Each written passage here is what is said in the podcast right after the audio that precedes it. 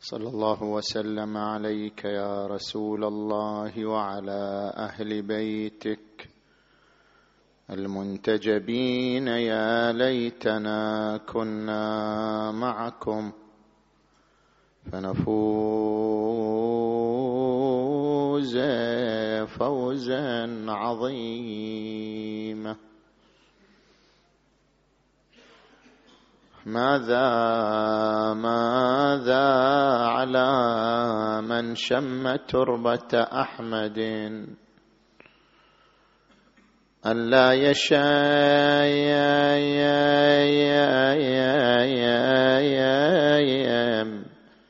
مدى الزمان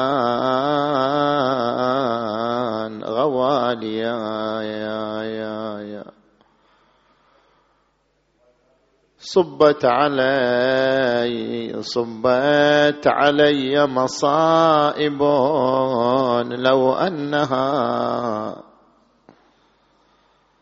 صبت على الأيام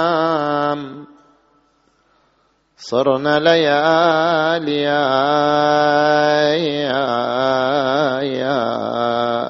قل للمغيب تحت أطباق الثرى.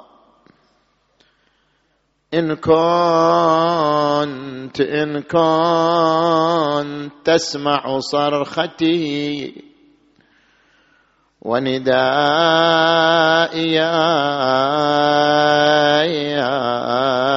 يا قد كنت لي جبلا ألوذ بظله.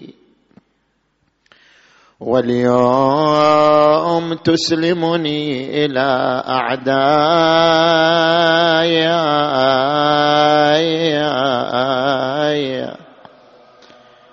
اعدائي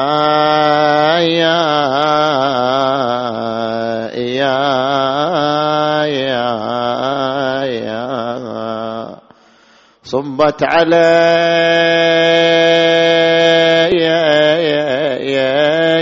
مصائب لو أنها صبيت على الأيام صرنا ليايا آيا آيا ليايا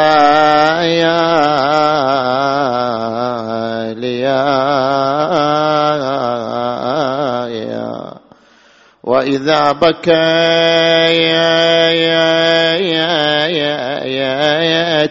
قمرية في غصنها شجنا على أحد بكيت ليايا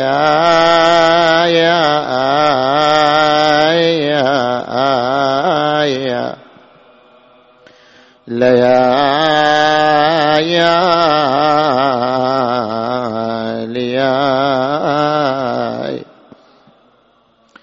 قد كان بعدك أنباء وهنبثة. لو كنت حاضرها لم تكثر الخطب. انا فقدناك فقد الأرض وابلها. إيه واختل قومك فاشهدهم فقايا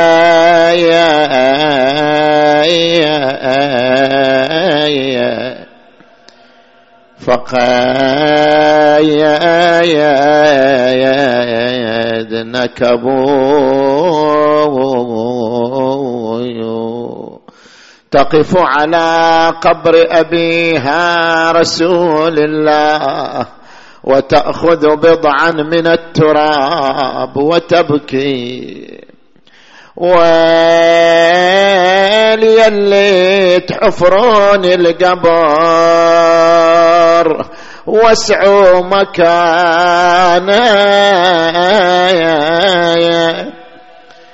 بهداي نزل جنازته وسفر وكفانه ولا عزنا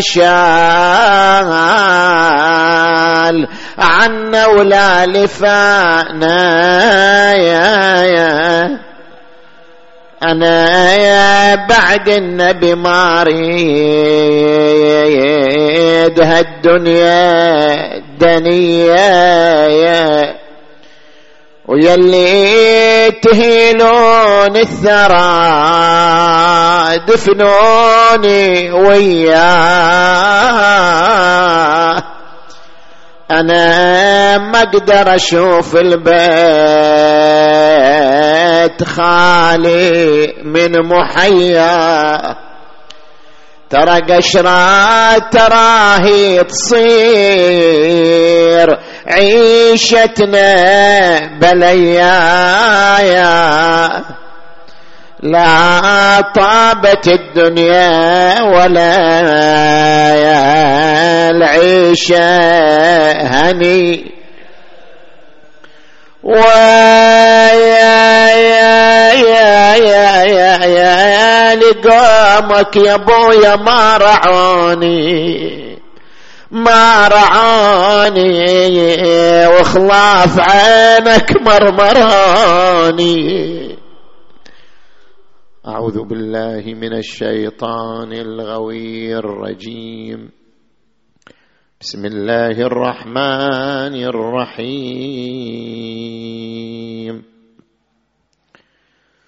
فبشر عبادي الذين يستمعون القول فيتبعون أحسنه.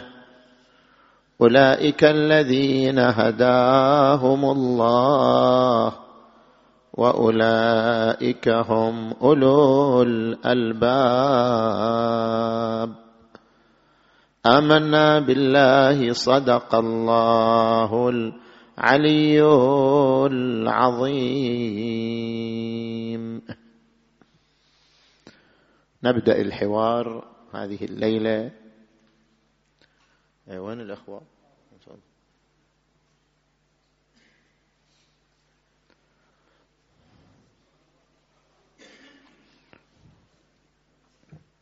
حسب النظام السابق يعني سؤالين وسؤال حول المحاضرات السابقة. نعم. يا الله.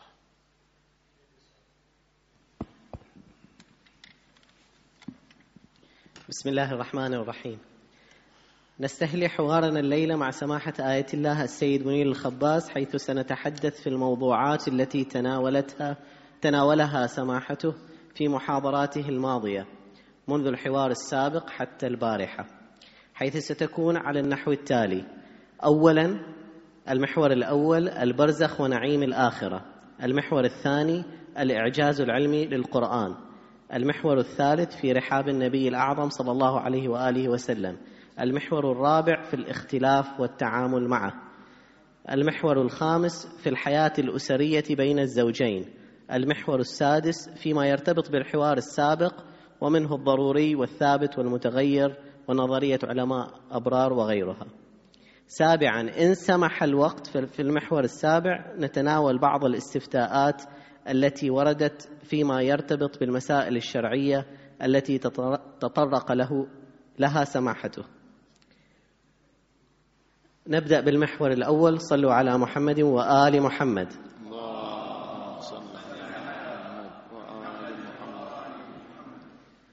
سيدنا السؤال الأول.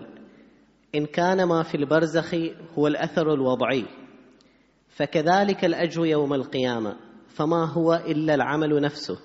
فما الفارق بين البرزخ والقيامة من جهة الجزاء؟ هذا في المحور الأول في البرزخ ونعيم الآخرة. بسم الله الرحمن الرحيم. طبعا أنا من باب البداية أقول ده واحد قال عني العلامة ولا واحد قال عني آية الله ولا لا تغركم هذه الألقاب. زين؟ أنا طلبه من طلبة العلم لا أكثر. ومثلي مثلكم في طلب العلم لا أكثر من ذلك. أما السؤال الذي ورد وهو أنه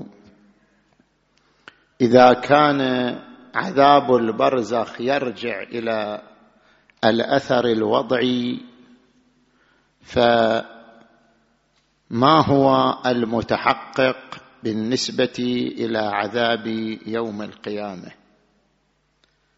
ذكرنا في المحاضرة أن ما يصدر من الإنسان من عمل له أثر ملكي يعني مادي وله أثر ملكوتي يعني روحي ونفس العمل. فهناك عناصر ثلاثة. كما مثلنا بالصوم. قلنا الصوم له أثر مادي وهو الجوع والعطش. له أثر روحي وهو تقوية الإرادة التي عبر عنها القرآن الكريم بقوله كتب عليكم الصيام كما كتب على الذين من قبلكم لعلكم تتقون. التقوى يعني قوة الإرادة. وهناك عنصر ثالث وهو الصوم نفسه وليس أثره. الصوم نفسه يتجسد يوم القيامة بصورة أخرى. كما يقولون المادة تتعاور عليها الصور المختلفة. هذه المادة مثلا عندك مادة من الخيوط. هذه المادة من الخيوط تستطيع أن تصنع بها حقيبة تستطيع أن تصنع بها مخدة تستطيع أن تصنع بها ثوبا. مادة واحدة لها صور مختلفة. أيضا العمل الذي يصدر من الإنسان كالصوم كالصلاة هو مادة. الصلاة حركة. هذه الحركة تتجسد يوم القيامه بصورة نهر بصورة شجرة. الصوم يتجسد يوم القيامة بصورة نهر بصورة شجرة. فهذا هو الفرق. الفرق بين البرزخ ويوم القيامة أن ما في البرزخ هو الأثر الملكوتي يعني الأثر الروحي للصوم هو الذي يصحبك في البرزخ. الأثر الروحي للمعصية هو الذي يصحبك في البرزخ. أما نفس الطاعة نفس المعصية هي تتجسد بصورة أخرى يوم القيامة. فهذا هو الفرق بين ما يجري في البرزخ وما يجري في القيامة. ما يجري في البرزخ الأثر الوضعي للعمل. يعني الأثر الروحي للعمل هو الذي يؤثر عليك في البرزخ إما عذاب إما نعيم. وأما ما يتحقق ويتجسد يوم القيامة فهو نفس العمل يتجسد. نفس عملك تراه أمامك يوم القيامة. يوم تجد كل نفس ما عملت من خير محضرا. نفس العمل تراه. وقال تبارك وتعالى فمن يعمل مثقال ذرة خيرا يره نفس العمل يراه. وقال تبارك وتعالى إنما تجزون ما كنتم تعملون. جزاؤكم هو عملكم. أما الأثر الروحي الأثر الوضعي للعمل فهو الذي يتحقق في عالم البرزخ فيشقى الإنسان للأثر الروحي للعمل. أو يتنعم الإنسان للأثر الروحي للعمل. نعم. أحسنتم. إن كان البرزخ مانعا من العودة للحياة الدنيا فكيف نفسر الرجعة؟ وفي نفس السياق آه، ربنا أمتنا مرتين وأحييتنا مرتين. لا أمتنا اثنتين وأحييتنا اثنتين فاعترفنا بذنوبنا. فهل إلى رجوع من سبيل؟ فأليس هذا دليلا على الرجعة لا على البرزخ؟ بالنسبة إلى آه، أنا أبدأ بالآية المباركة بعدين أرجع إلى مسألة الرجعة.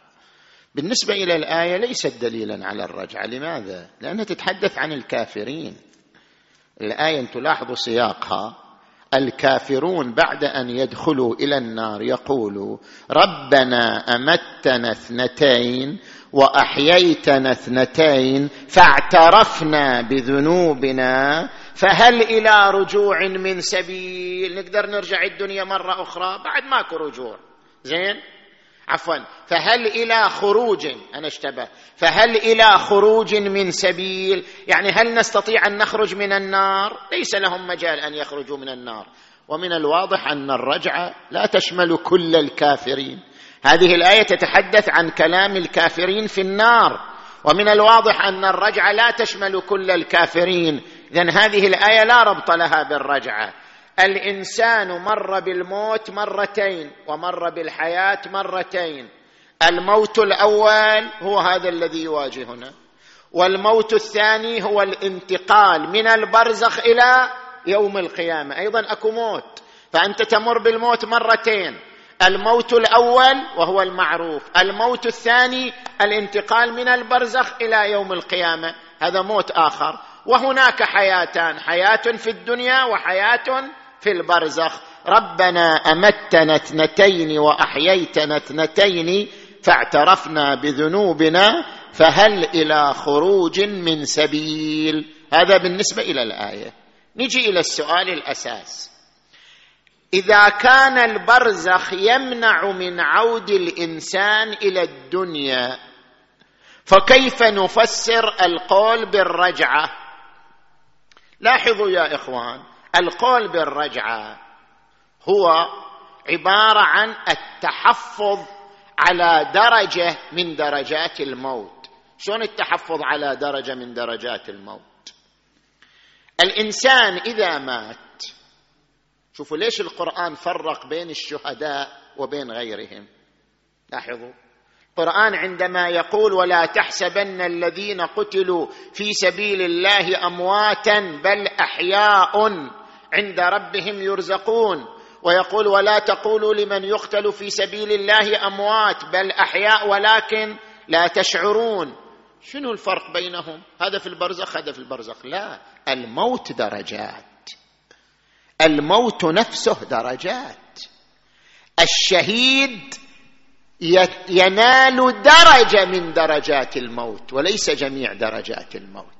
فلذلك يبقى للشهيد صلة بالأرض. يبقى للشهيد صلة بدار الدنيا. وهذا موجود في الروايات. موجود في الروايات أن الأرواح تسافر إلى عالم آخر بمجرد أن تفارق هذا الجسد تسافر تبحر إلى عالم آخر. ورجوع الأرواح إلى الدنيا مو سهل يحتاج إلى إذن.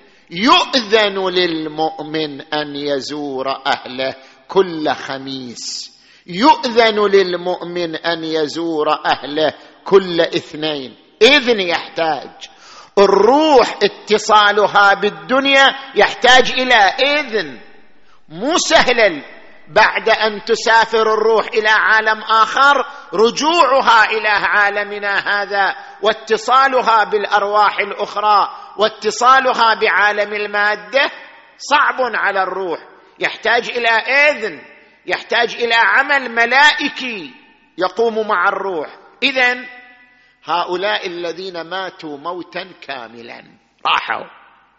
أما الشهداء فينالون درجة من الموت وليس الموت الكامل. وهذه الدرجة لا تحجزهم عن الاتصال بالأرض.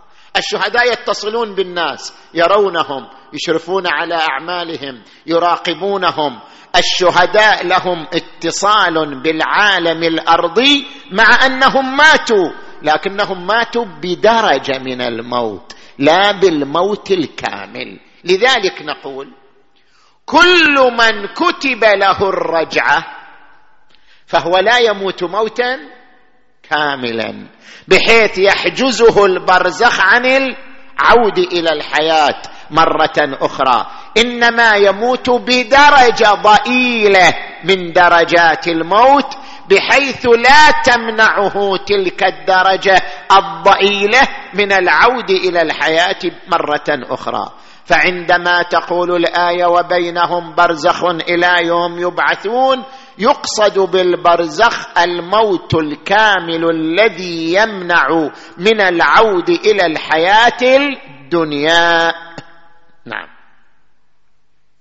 ناخذ الحين أسئلة الجمهور إذا حد عنده سؤال في نفس المحور. آه، البرزخ ونعيم الآخرة. اي في نفس المحور. نعم. نعم.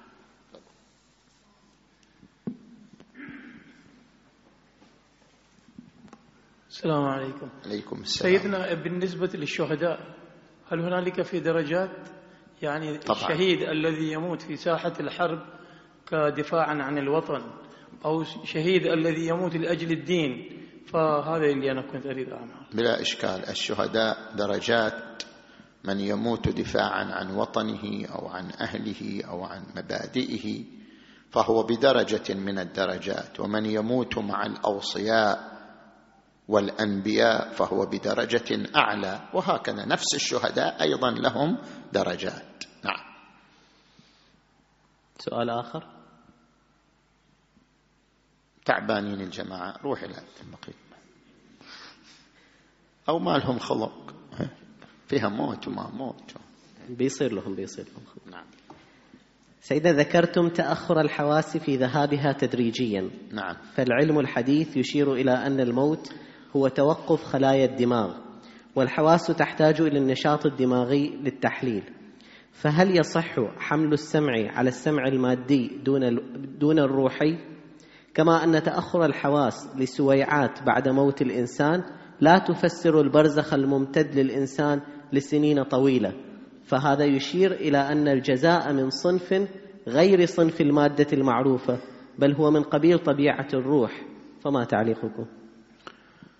أنا أبدأ من الأخير وهو أن نحن عندما قلنا بأن السمع يبقى لم نستدل بذلك على عالم البرزخ استدللنا بذلك على عذاب القبر.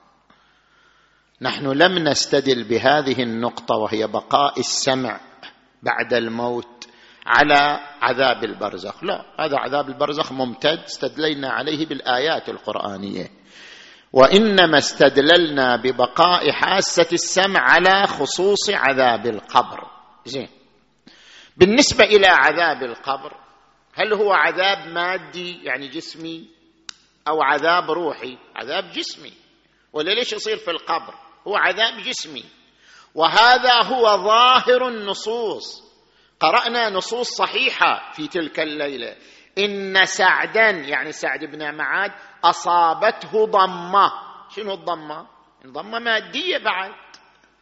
أو عندما يقول الرسول صلى الله عليه وآله عفوا الإمام الصادق يسأل لماذا توضع الجريدتان في القبر مع الميت؟ قال لكي يتجافى عن جسمه العذاب. يعني معناه العذاب عذاب شنو؟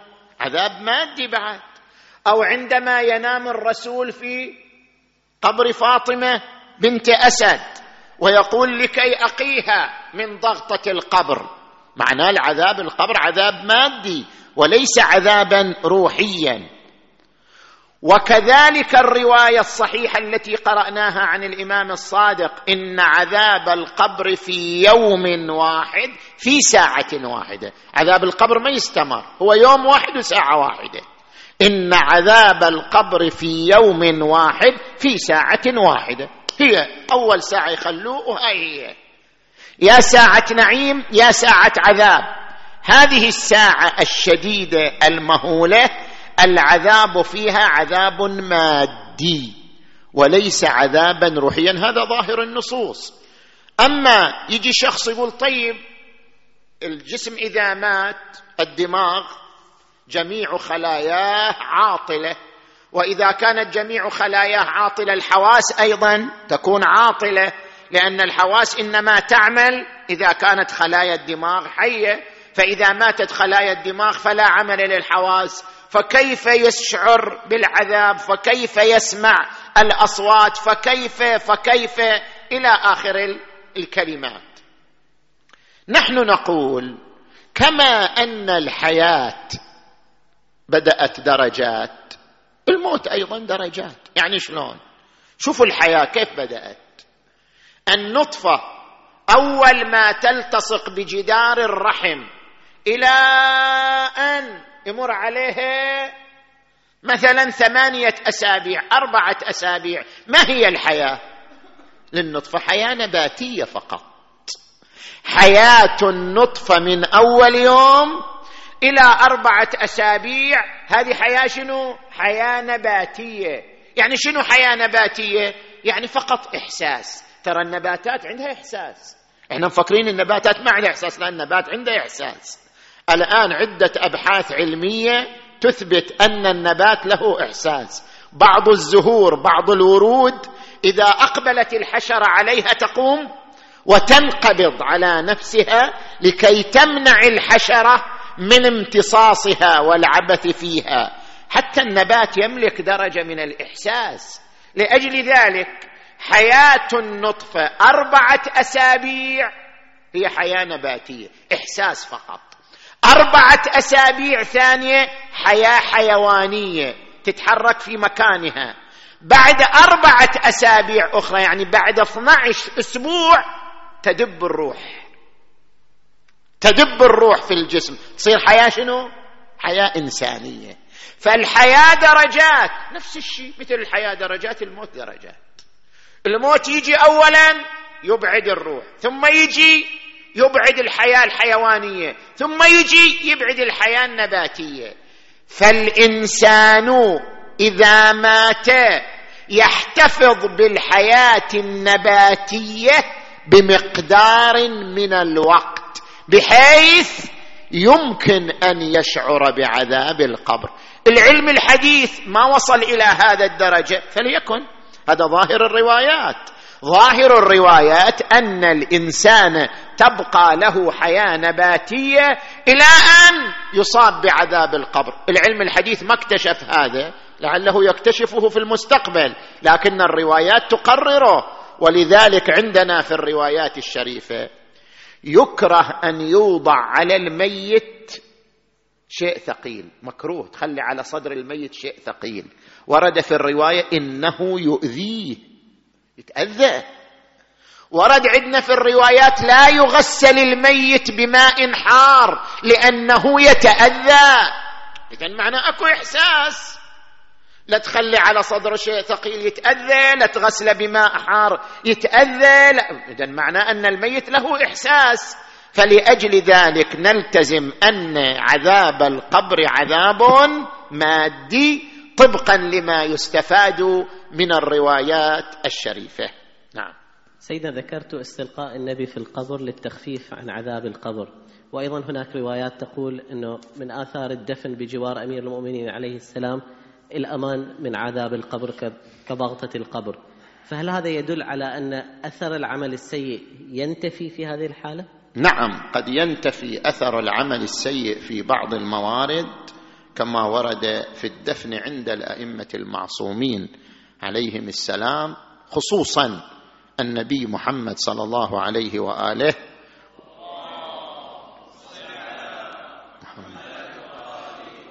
والإمام علي عليه السلام وبقية أهل البيت عليهم السلام. بس مثل ما يقولوا في ملائكة نقالين يعني. شيلوا واحد خلوا واحد. قد شخص يدفن عند علي جي الملائكه ينقلوه برا عنده مكان آخر. وشخص يدفن مثل ما يقول العراقيين في التشول جيبوا من التشول قعدوا عند علي بن أبي طالب فكل بحسب شأنه ولياقته وما يتناسب مع مستواه زين. ناخذ إذا في أسئلة في البرزخ في محور البرزخ إذا لا بننتقل إلى نعيم الآخرة. نعم. هاي برزخ. تفضل. لحظة يجيكم الميكروفون. تفضل تفضل. اسمح لي سيد سيدنا. تفضل. انت ذكرت باسم ماء الساخن أو ثقيل شيء ثقيل لا تخلوا على صدر. اذا كيف يخلوا أموات في الثلاجات وفي أموات؟ أموات نعم يخلوا في الثلاجات؟ الله بعد لا نخليهم ثلاجات لا ما بعد نتكلم عن شيء شرعي إحنا. الشرع يقول يكره أن يوضع على الميت شيء ثقيل لأنه يتأذى. الآن جرت الحالة الحديثه أن يخلوا الميت في الثلاجة ويطلعوه جسمه مثل الثلج بلا إشكال يتأذى بلا إشكال يتأذى. نعم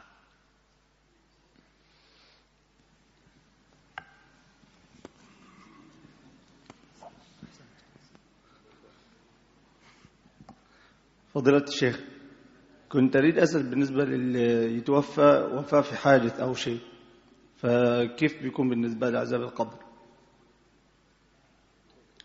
في حادث يعني قصدك جسمه انتهى انتهى، إيه. ما إلى وجود لا. الجسم أي. ورد هذا السؤال ذكرناه في المحاضرة. سئل الإمام الصادق عليه السلام كيف يعذب المصلوب؟ المصلوب اللي يصلب يتهرأ جسمه كيف يعذب؟ فقال الإمام الصادق عليه يضغطه الهواء. يعني ذرات جسم الباقية يضغطها الهواء وذلك هو عذابه. تمام. بالنسبة لحياة البرزخ لأعمار الناس اللي تختلف اللي مات من زمان أو اللي مات من فترة قريبة لأيام الآخرة كيف بتكون الفرق بين الاثنين؟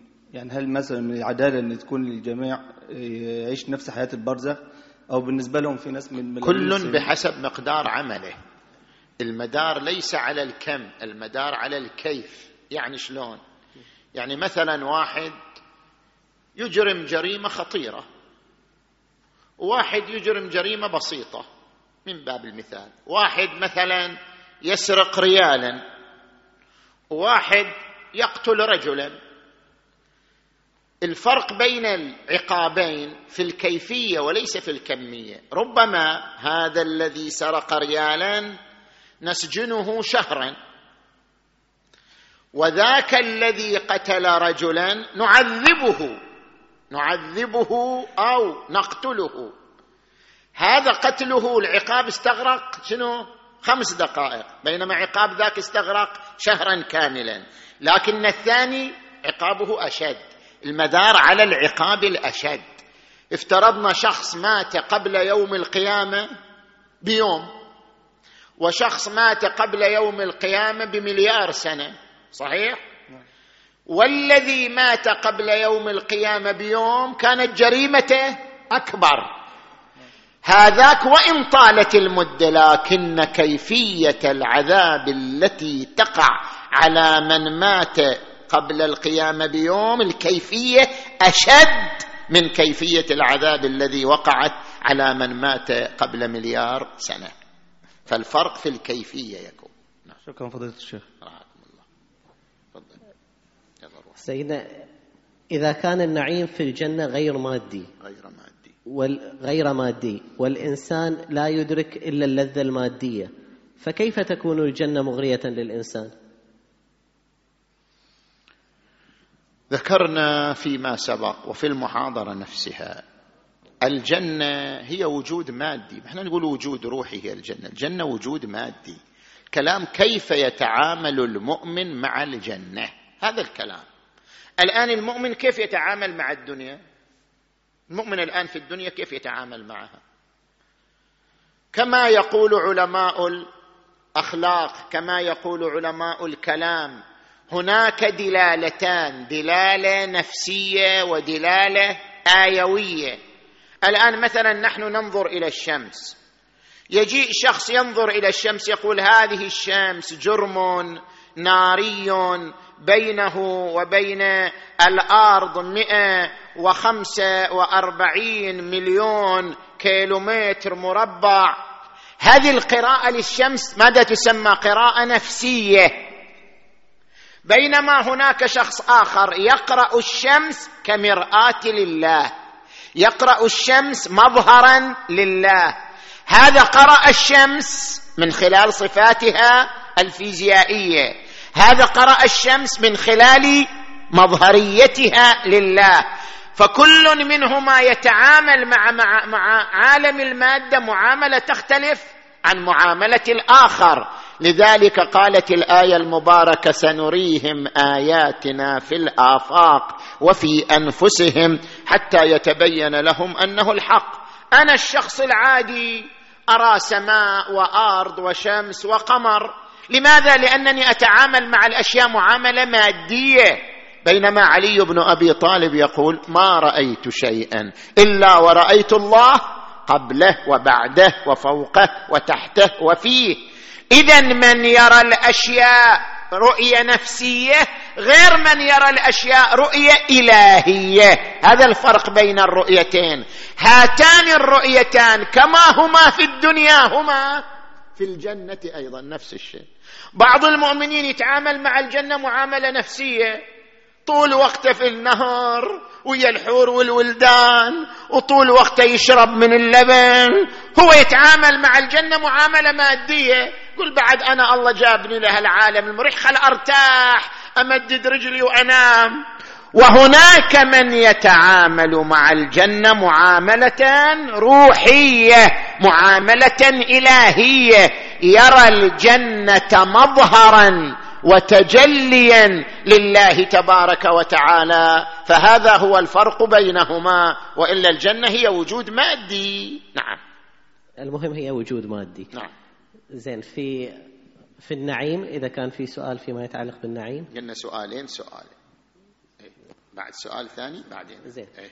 آه أيوه زين. ذكر الشيخ المفيد في كتاب تصحيح الاعتقاد في الصفحة 117 أن التذاذ أهل الجنة هو بالمناظر والمناكح وما تدركه حواسهم وأن القول بوجود بشر بشر يلتذ بالتسبيح والتقديس فقط هو قول شاذ ومأخوذ من كتب النصارى وأن القرآن أكذب هذا القول في عدة آيات.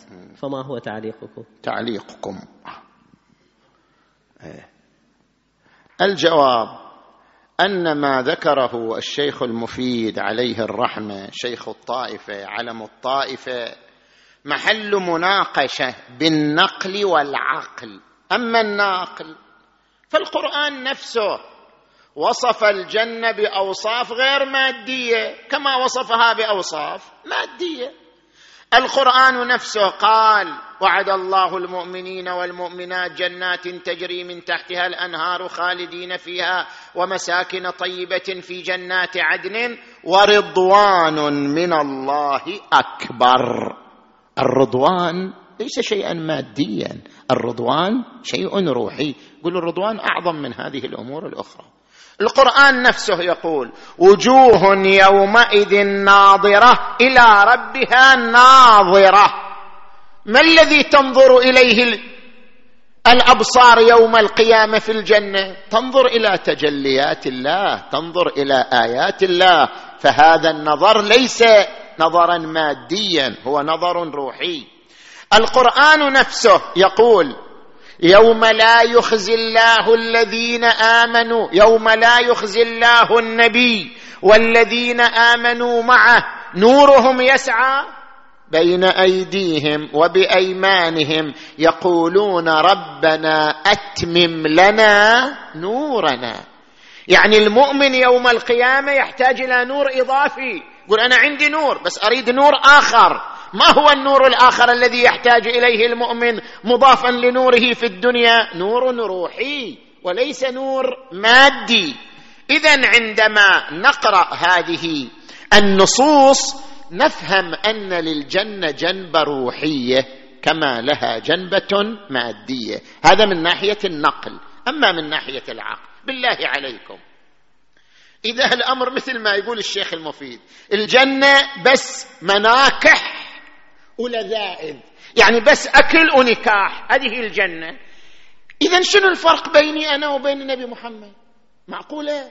معقولة أنا أدخل الجنة للذة والنكاح والنبي محمد يدخل الجنة للذة والنكاح؟ يعني معقولة؟ يعني لا يبقى فرق بيننا وبين الأنبياء والأوصياء إلا في كمية النكاح وكميه اللذة. هذا معقول. يعني يتفوق علينا النبي بشنو اذا في الجنة؟ شنو شنو تفوقه تفوقه أن القصر اللي أنا فيه ألف متر لكن القصر اللي فيه النبي مثلا سبعين ألف متر. هالشكل؟ أو أنا مثلا أعطى حورية واحدة والنبي يعطى ألف حورية. يعني هكذا الفرق هذا لا يعقل. لا يعقل أن يكون الفرق بين المؤمنين في الجنة فقط في كمية اللذة وفي كمية المشتهيات. هذا أمر غير معقول. اذا إنما يتصور الفرق بين المؤمنين في الجنة في رؤيتهم الشهودية لجمال الله وجلاله. هذا الذي يفترقون. كيف يرى محمد جمال الله وجلاله؟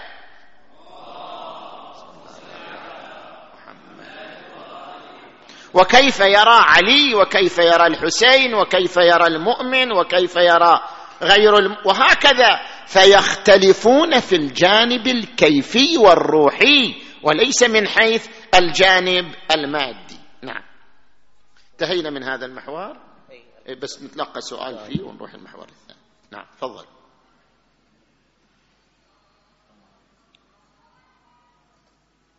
عليكم السلام. السلام عليكم سيدنا. عليكم السلام. مساكم الله بالخير. عفوا سيدنا آه، سؤالي في المحور السابق اللي هو كان في الحياة الماد... في الحياة النباتية. آه، تفضلتم ذكرتم إنه يكره أحسنت. وضع وضع ثقل على صدر الميت. هل هو في أثناء التشييع أم فيما بعد الدفن؟ والسؤال الثاني اللي هو إنه الميت حسب ما يروى إنه آه، يمر بأهوال في أثناء التشييع بعد خروج الروح ويرى القبر أنه شيء مهول. هناك آداب يتطلب من المؤمنين مراعاتها في أثناء الدفن وأثناء تشييع هذا الميت. يعني مثل أهالة التراب مثل التشييع في أشياء كثيرة تذكر فيها. هل ذكرت آه، يعني تفضلت وذكرت لنا بعض الآداب اللي تو- آه، تتطلب من المؤمنين مراعاتها في أثناء دفن هذا الميت؟ خرجنا عن وتخفيف عليه. اولا بالنسبة إلى السؤال الأول المكروه وضع شيء على صدره بعد موته. مو بعد دفنه بعد موته. يعني لا قبل تغسيله ولا بعد تغسيله المهم بعد موته إلى أن يوضع في القبر لا يوضع شيء على صدره ثقيل. هذا المكروه. وأما بالنسبة إلى آداب التشييع طبعا الآن مو مجال لي يعني ذكرها ولكن نكتفي بأن نقول أنه يستحب وضع الميت ثلاث مرات قبل إنزاله للقبر لأن أهوال القبر عظيمة. فإذا شيع الميت قبل ما يوصلوا إلى القبر خلوه على الأرض. ثم يشيلوه. ثم إذا بقي على القبر متر يخلوه نزلوه على الأرض. ثم يشيلوه. ثم يوصلوا إلى شنو؟ رجلي القبر. إذا وصلوا إلى إلى رجلي القبر يخلوه. ثم ينزلوه. فلا بد ثلاث مرات وارد في الروايات ثلاث مرات يوضع على الأرض قبل أن ينزل إلى قبره لأنه يرى القبر أهوالا عظيمة فلا بد يمهد له تدريجا إلى أن ينزل إلى قبره. بعدين بعد هذه الآن إحنا لأنه الوقت لا يستوعب الأسئلة الأخرى. نعم تفضلوا.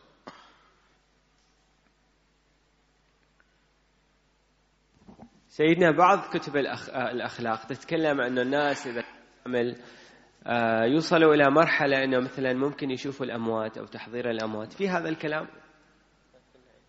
يعني هل شنو؟ هذا؟ تتكلم على أنه ال- الناس اللي عايشين في الدنيا نعم. آه، إذا يتكاملوا روحيا يوصلوا إلى مستوى ممكن يشوفوا الأموات وممكن يحضروا الأرواح. في كلام من هذا الشيء ولا في كلام؟ يعني هل في هذا. واقع؟ آه. هل واقع؟ في روايات تثبت هذا الكلام؟ روايات أنا ما وجدت. ولكن يوجد تجارب موجودة في إيران وفي قم تسفير وتحضير. وبعد ما أدخل هذا يعني حكايات ما أدخل فيها الآن. إنما هذا كلام موجود موجود تجارب تقام في قم وفي النجف للتسفير والتحضير. إذا تريد يسفر روحك موجود هناك. مو يحضروها يسفروها لأن إحضار روح الميت يسموه تحضير. يجيبوا روح الميت إلك. وتسفير روح الحي يسموه شنو؟ تسفير. خلوا روحك تروح إلى الميت. مو روح الميت تجي إلك. فالعمليتان التحضير والتسفير تجارب موجودة هناك. إذا تريد يسفر روحك إلى ميت معين موجود هناك من يقوم بذلك. ويعني وانت تتحمل المسؤولية بعدين. حتى عندنا في بهلة يسوون. نحن نعتذر عن بقية الأسئلة لأن نبي ننتقل للمحور الثاني اللي هو الإعجاز العلمي في القرآن. يعني بعد عندكم سؤال عندك سؤال؟ يخلي تفضل.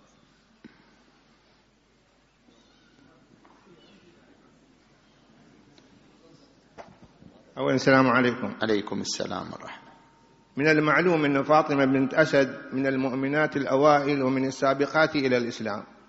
وإذا هي كانت من السابقات فاطمة بنت أسد أم أمير المؤمنين عليه السلام. من السابقات إلى الإسلام. فإذا هي كانت من السابقات الإسلام هل إن الرواية هذه اللي تذكر أن النبي تمدد في قبرها حتى يقيها من عذاب من ضغطة القبر؟ فهل إن ضغطة القبر لا بد منها للمؤمن وللمذنب؟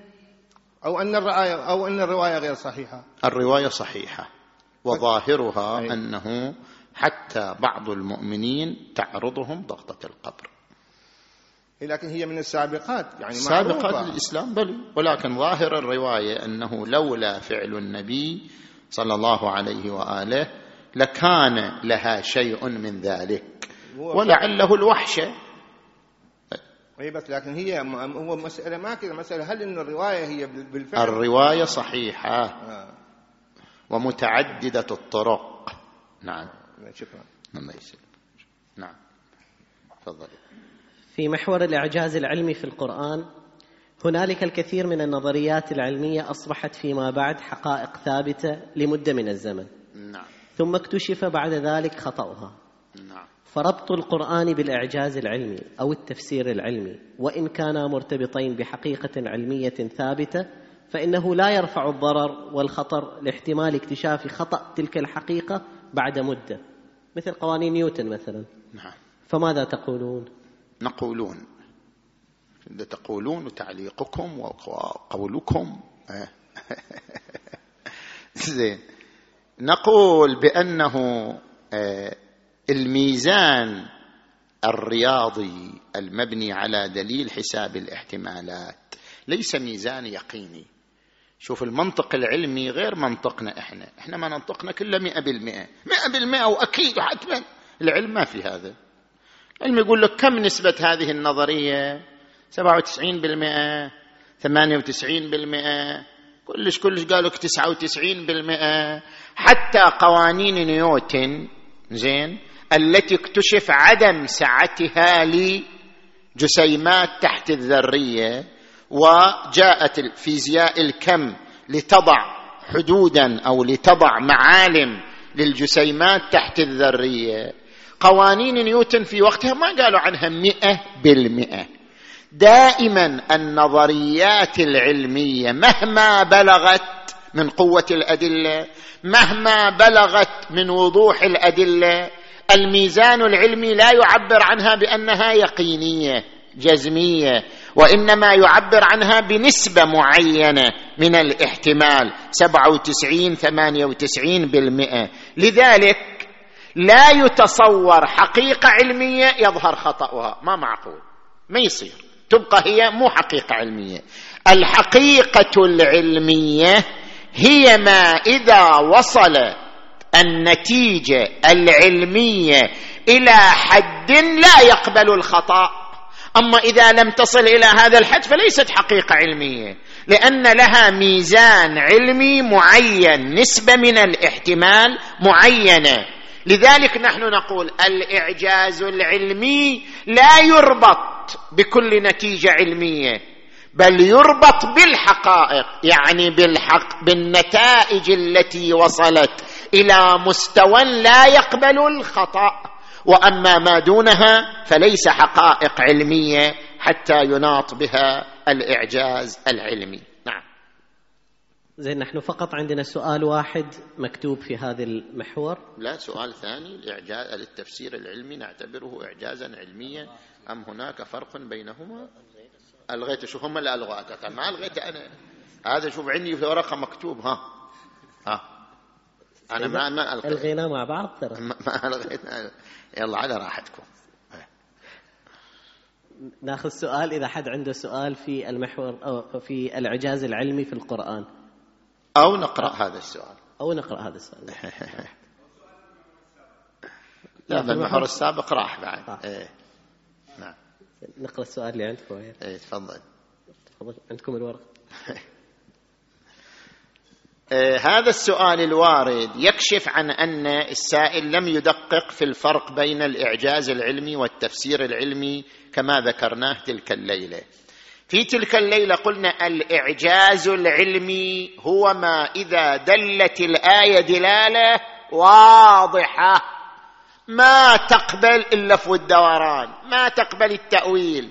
إذا دلت الآية دلالة واضحة على حقيقة علمية هذا نسميه إعجاز علمي. ومثلنا إلى بأمثلة سابقة. مثلا قوله تبارك وتعالى وأنزلنا الحديد. فيه بأس شديد. الآية دلت دلالة واضحة على أن الحديد ليس من الأرض وإنما يأتي من الفضاء. هذا نعم هذا نقول إعجاز علمي. سبق القرآن فيه من القديم قال أن الحديد ليس من الأرض وإنما هو مصنوع في الفضاء. نعم. أما التفسير العلمي شوف الفرق بين الإعجاز العلمي والتفسير العلمي. التفسير العلمي الآية ما تدل دلالة قطعية وإنما دلالة يفسرها العلم. يعني لما جاء العلم استطعنا أن نقول أن هذه الآية ناظرة. مثلا قوله تبارك وتعالى رب المشارق فلا أقسم شنو؟ برب المشارق والمغارب. المشارق والمغارب. هذه دلالة ما كانت واضحة. بعدين لما العلم اكتشف أن الأرض كروية وأن للأرض حركة اكتشف أن هناك مشارق ومغارب.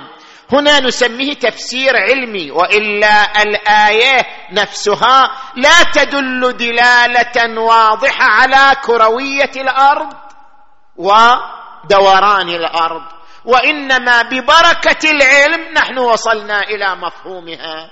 هذا لا يدخل ضمن الإعجاز العلمي حسب الاصطلاح وإن كان يؤيد ويدعم أن القرآن من الله تبارك وتعالى لكنه لا يدخل حسب الإعجاز العلمي. إذ قد يأتي شخص آخر ويقول ما دام الآية من داله دلاله قطعيه اذا لعل لها معنى آخر غير الذي فسرتم به الآية على ضوء المجريات مجريات العلم الطبيعي. وأما العنوان الثالث فهو التحفيز العلمي. لا إعجاز علمي لا تفسير علمي تحفيز علمي. تحفيز العلمي يعني شنو؟ يعني أن القرآن يذكر مفهوم عام. العلم يذكر لنا مصاديق. مثلا أضرب لك مثال. فلا أقسم بما تبصرون وما لا تبصرون. القران بس قال وما لا تبصرون. بس ما جاب لنا ما هي المصاديق. جاءنا العلم الآن.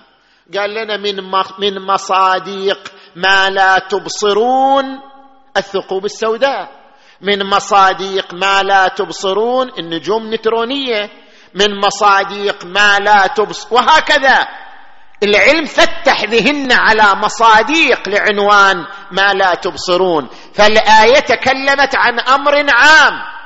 العلم ذكر لنا مصاديق له. هذا نسميه تحفيز علمي. لا إعجاز علمي ولا تفسير علمي وإنما هو من التحفيز العلمي. نعم. أحسنتم. خلصنا المحور الثاني من سبعة محاور. صلوا على محمد وآل محمد. آه. المحور الثالث في رحاب النبي صلى الله عليه وآله وسلم. السؤال الأول يقول ذكرتم في حديثكم حول الخلق الرفيع لشخصيه النبي الأعظم صلى الله عليه وآله وسلم أنه ما دعا على أحد. هذا ما موجود عندي في الورقة شفت شلون؟ بينما كان يدعو للهداية لمن يسيء إليه. بينما نجد في سيرة الأئمة المعصومين عليهم السلام أنهم دعوا على أعدائهم. فكيف لنا تفسير ذلك؟ النبي صلى الله عليه وآله لم يدعو على أحد لأنه كان في مقام الدعوة إلى الدين. يعني المقام يختلف. ليس هذا معنى أن النبي أكثر رحمة من الأئمة. أن الأئمة أقل رحمة من النبي؟ لا. رحمة الأئمة هي صورة من رحمة النبي صلى الله عليه وآله. إنما مقام النبي يفرض ذلك. لأن مقامه كان مقام الدعوة والجذب والهداية إلى المبادئ وإلى الدين لم يكن يتناسب مع المقام أن يدعو على أحد. أو أن يكابر أحد. أو أن يطرد أحد. أو أن ينفر أحد. مقام الدعوة كان يقتضي الجذب كان يقتضي الجلب كان يقتضي التعامل بكل حنان ورأفة مع الناس. لقد جاءكم رسول من أنفسكم عزيز عليه ما عنتم حريص عليكم بالمؤمنين رؤوف رحيم. أما مقام الأئمة صلوات الله عليهم أجمعين فهو مقام الهداية. إنما أنت منذر ولكل قوم هاد أنت مقامك الإنذار والإمام مقامه الهداية. فإذا كان الإنسان محلا للهداية دعوه ورحبوا به. وإذا كان الإنسان مغلق يعني لا يمكن هدايته.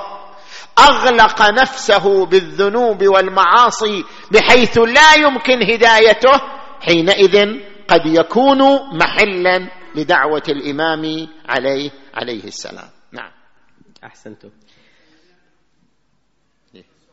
تفضل. نعم. بلي نعم. لا تعتبر دعوة بل اللعن هو من النبي صلى الله عليه وآله هو طرد من رحمة الله لأنه صلى الله عليه وآله له الولاية. يعني هو بنفسه له الولاية على مقام الرحمة فهو يطردهم من رحمة الله. هو نفس النبي صلى الله عليه وآله هو بمقتضى ولايته عندما يقوم باللعن هو يطردهم من رحمة الله. وهذا رأفة بالناس ورحمة بالناس أن هؤلاء يكونون بعيدين عن مقام الرحمة الإلهية نعم ذكرتم أن القرآن مر بمرحلة الإجمال والتفصيل. نعم. فكيف يتضمن القرآن وهو مجمل حركة الدعوة وتطوراتها وأحداثا تاريخية أخرى في آياته مثل تبت يدا أبي لهب وتب عفى الله عنك لما أذنت لهم فلما قضى زيد منها وطرا زوجناكها. كما أن بعض آيات الأحكام نزلن في مناسبات خاصة كخمس الغنيمة. فكيف نفهم الإجمال في هذه الأمور؟ لاحظوا معي هذه النقطة دقيقة يعني أريد أن أنبه فيها. عندما نقول بأن القرآن مر بمرحلتين إجمال وتفصيل شنو نقصد بالإجمال؟ شنو نقصد بالتفصيل؟ الإجمال هو عبارة عن طرح المفاهيم العامة والتفصيل عبارة عن طرح الأمثلة والمصاديق. يعني مثلا أضرب لك مثال. القرآن الكريم يقول إن الله يأمر بالعدل والإحسان. هذا مفهوم عام. هذا كان مع القرآن في مرحلة الإجمال بقي مع القرآن في مرحلة التفصيل. واحيانا القرآن يقول واحيانا القرآن يقول واللاتي شنو تخافون نشوزهن فعظوهن واهجروهن في المضاجع واضربوهن. هذا مصداق للعدالة. هو قال إن الله يأمر بالعدل والإحسان. هذا مفهوم. هل أن الإعراض عن المرأة مصداق للعدالة أم لا؟ هل أن هجر المرأة مصداق للعدالة أم لا؟ للعدالة مع الزوجة أقصد أم لا؟ القرآن طرح كمصداق للعدالة. هذا المصداق جاء في مرحلة تفصيل ما كان في مرحلة الإجمال. مرحلة الإجمال هي المفاهيم العامة. مرحلة التفصيل هي مرحلة ذكر الأمثلة وذكر المصاديق. لاحظوا مثلا عندما يقول القرآن الكريم عندما يقول القرآن الكريم مثلا ولقد كرمنا بني آدم وحملناهم في البر والبحر. تجي انت نفس القرآن الكريم يقول تبت يدا أبي لهب وتب. طيب ليش أبو لهب ما صارت إلى كرامة؟ هذا صار مصداق. هذا القرآن في مرحلة الإجمال. ينص على المفاهيم العامة للإنسان كرامة. أما في مرحلة التفصيل يذكر المصادر. فلان يستحق الكرامة فلان لا يستحق الكرامة. وقاتلوا الذين يقاتلونكم. إذا ما قاتلوكم يستحقون الكرامة. إذا قاتلوكم لا يستحقون الكرامة. وقاتلوا الذين يقاتلونكم ولا تعتدوا. إنه لا يحب المعتدين. لذلك الفقيه والمفسر للقرآن لا بد أن يلتفت ويفرق بين مرحلة المفاهيم ومرحلة المصاديق. المفاهيم ثابتة لا تتغير. أما المصاديق فقابلة للتغير قابلة للتبدل. حتى على مستوى الروايات الشريفة فقيه يجي يفرز الروايات. روايات تتعرض للمفاهيم روايات تتعرض لشنو؟ للمصاديق. الروايات التي تتعرض للمفاهيم لا تتغير لا تتبدل. المصاديق هي القابلة للتغير والتبدل. فالفرق بين مرحلة الإجمال ومرحلة التفصيل هو المفهوم والمصداق. لذلك هذه الأمثلة التي ذكرها السائل في كلامه كلها ترتبط بالمصاديق موجوده هذه في مرحلة الإجمال على مستوى المفهوم والعنوان العام وليس على مستوى المصاديق والأمثلة. نعم. الحين ناخذ أسئلة الجمهور. صاروا سؤالين. نعم تفضل. ما يتعلق بالمحور هذا. محور شنو أيوة. هو اسمه؟ سميناه؟ في رحاب النبي صلى الله عليه وسلم في رحاب النبي صلى الله عليه وآله. نعم. النبي النبي النبي وما تسألوا. لا حول ولا قوة إلا بالله.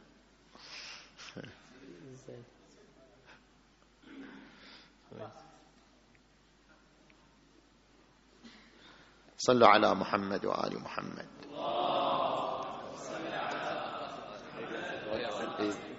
سيدنا الجليل كيف نفهم أحرف القرآن؟ كاف يا عين صاد. هل من الإجمال؟ هذه ما لها علاقة هذه ليست لها علاقة بالمحاضراتنا لأننا لم نتحدث في المحاضرات عن الحروف المقطعة في القرآن وما هو معناها فأنا أعتذر عن هذا الجواب. نعم. يلا. تفضل. تفضل أعطي. أخلي يعطيك الميكروفون أفضل. سيرة النبي نقدر نسأل فيها؟ آه، بخصوص موضوع أن الرسول تزوج من السيدة خديجة وهي عم وهو عمره صغير وهي عمرها كبير.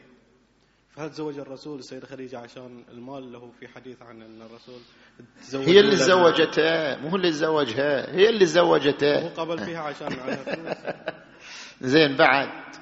بس هي طريقة. آه، خديجة هي خطبت النبي صلى الله عليه وآله. هي طلبت الزواج. ومن يرى رسول الله أكو امرأة ترى رسول الله ولا تريده؟ خب كان قبل النبوة هذا تزوجته قبل النبوة. كان قبل النبوة جميل الوجه وسيما آه، قوي البدن نشيطا. خب بلا إشكال. رأته خديجة ورأت فيه الأمانة والصدق والجمال والبهاء. فوسطت من؟ يتكلم مع عمه أبي طالب. ومن نتيجة تم الزواج. فجاء الطلب من خديجة. نعم. سؤال خارج ال... لا بعد خلاص. السؤال بس. ما يصير. بعد نفتح السؤال هذه نفتح للجميع. آه. إذا نفتح للسؤال نفتح للجميع هذا. نعم. تفضل. سيد عندنا سؤال من الجمهور من ال... لعله من النساء. أنتم ما تحسبون النساء من الجمهور؟ نساء مخلينهم درجة ثانية. وعلى الهامش. درجة نعم. أولى يعني. نعم. خ. سيدنا استفسار في نظرية البذرة وكيف أنها عبارة عن وجود إجمالي وتفصيلي البذرة البذرة. البذرة. خو. وكيف أنها عبارة عن وجود حتى سؤال النسوان ما تقرأ عدل يا حول ولا قوة. تفضل. نعم. وكيف أنها عبارة عن وجود إجمالي وتفصيلي لهذا الوجود والتفصيل لهذا الوجود هو ظهورها بالتفصيل في هذه الدنيا بالصفات الموجودة بهذه البذرة وما هي للوجود.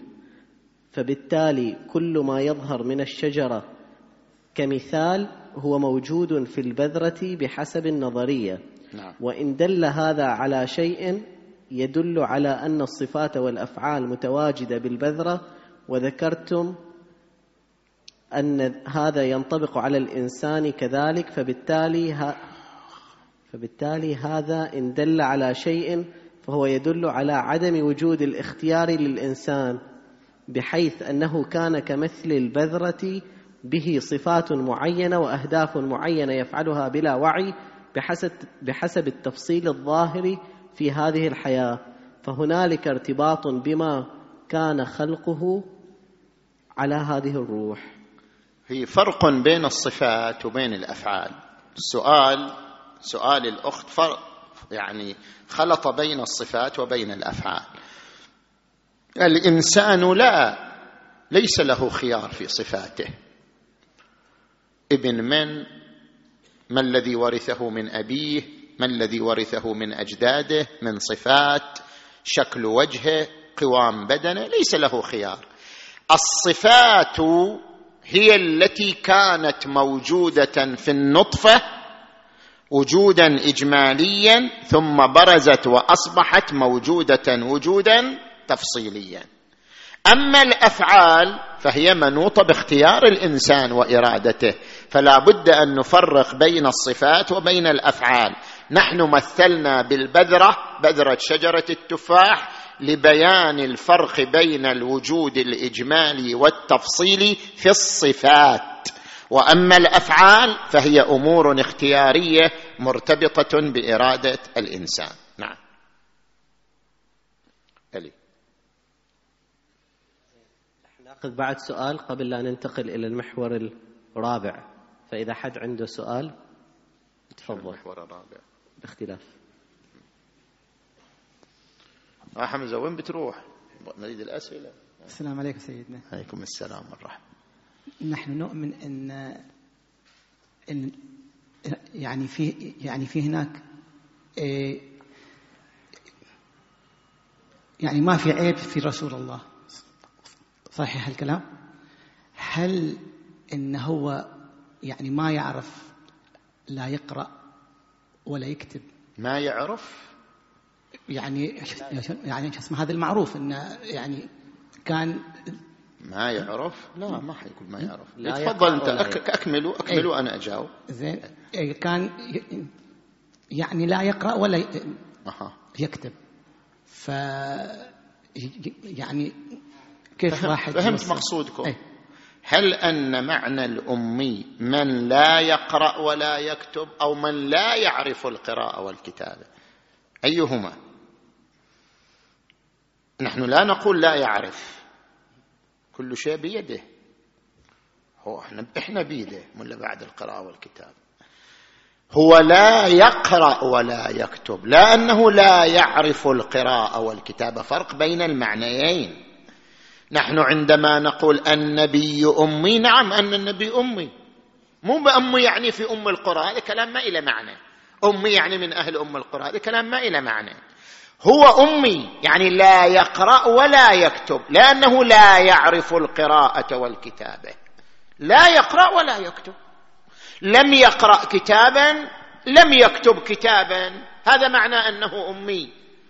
وما كنت تتلو من قبله القرآن يقول وما كنت تتلو من قبله من كتاب ولا تخطه بيمينك. اذا لارتاب المبطلون. لا يقرأ ولا يكتب شيء ولا يعرف القراءة والكتابة هذا شيء آخر. لذلك لم تلحق بشخصيته أي عيب من العيوب. نعم. تفضل.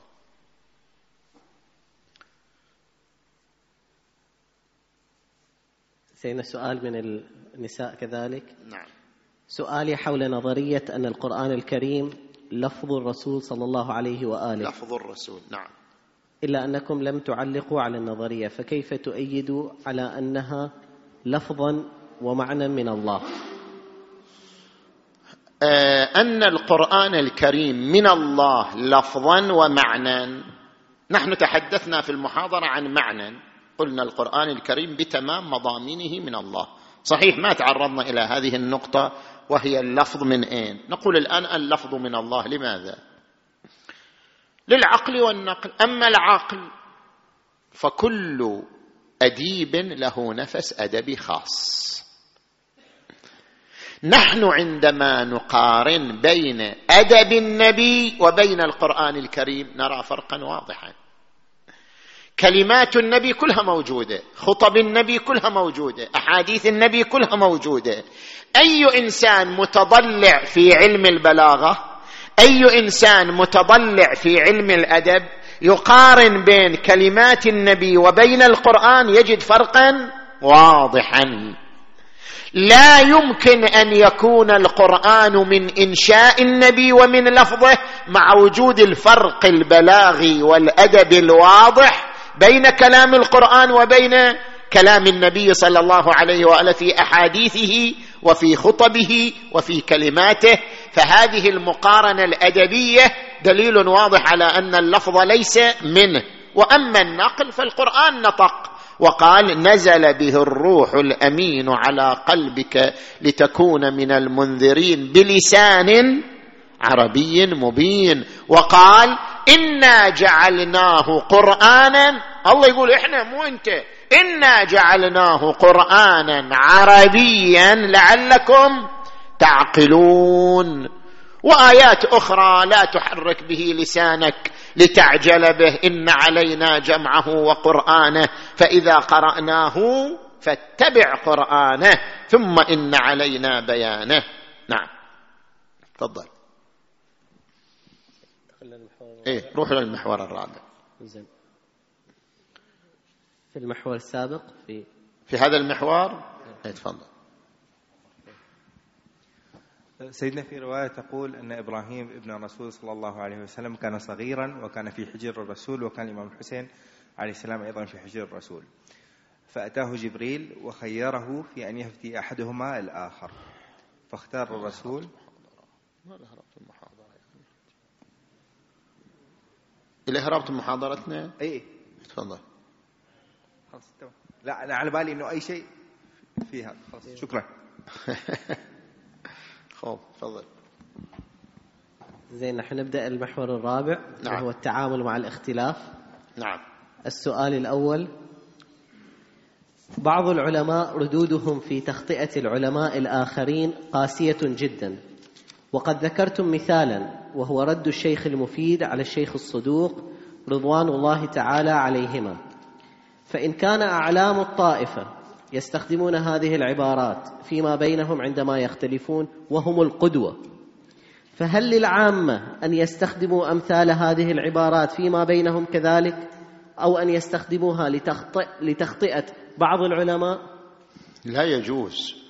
لا يجوز الإساءة إلى المؤمن العادي فضلا عن أنه من علماء الطائفة من علماء الدين.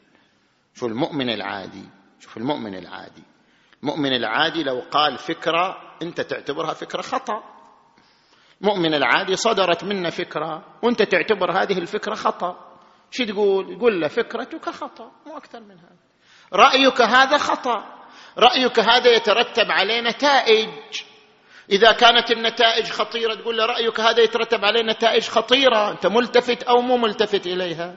لا يجوز لك أن تسيء إليه بوصف بذيء. لا يجوز أن تقول عنه مثلا أنت ملعون أو أنت مرتد أو أنت فيك ما فيك أو أنت فضلا عن علماء الطائفة علماء الإمامية علماء الدين. فضلا عن ذلك. المؤمن العادي لا يجوز فكيف؟ وأما بعض العلماء كان شديدا في رده على علماء آخرين اختلفوا معه في الفكر كما ذكرنا الشيخ المفيد مع الشيخ الصدوق رحمهما الله تعالى جميعا. فقد ذكر السيد الخوئي توجيهه في منهاج الصالحين. قرأنا العبارة على المنبر. أن السيد الخوئي ذكر ذلك في منهاج الصالحين في الجزء الأول في باب حرمة الغيبة. قال هناك وما نراه من قول بعض العلماء عن بعض. مثلا هذا القول لا يصدر من جاهل فضلا عن عاقل. أو هذا مثلا القول مثلا سفيه. يقول هذه العبارات وإن صدرت إلا أنها تحمل على الشدة في رعاية الحقائق. يعني هذا العالم أراد أن يبين أن الحقائق الدينية يجب شنو؟ أن تراعى ويجب أن تضبط ويجب أن يبحث عن أدلتها القويمة. فمن أجل بيان الشدة في مراعاة الحقائق الدينية عبروا بهذه العبارات. وإلا لا يجوز لعامة الناس استخدام أمثال هذه العبارات. وقلنا شأن الشيعة مع بعضهم البعض أن يكونوا مؤدبين. انت لاحظ الإمام الصادق شنو يتكلم عن تعاملنا مع الناس؟ فكيف نتعامل مع أنفسنا؟ الإمام الصادق ماذا يقول؟ يقول إن الرجل منكم إذا صدق في حديثه وورع في دينه وحسن خلقه مع من؟ مع الناس. الناس يعني شنو؟ يعني إمامي غير إمامي مسلم غير الناس بعد الناس. وحسن خلقه مع الناس. قيل هذا جعفري. وقيل هذا أدب جعفر. فيسرني ذلك. وإذا كان على خلاف ذلك قيل فعل الله بجعفر ما فعل.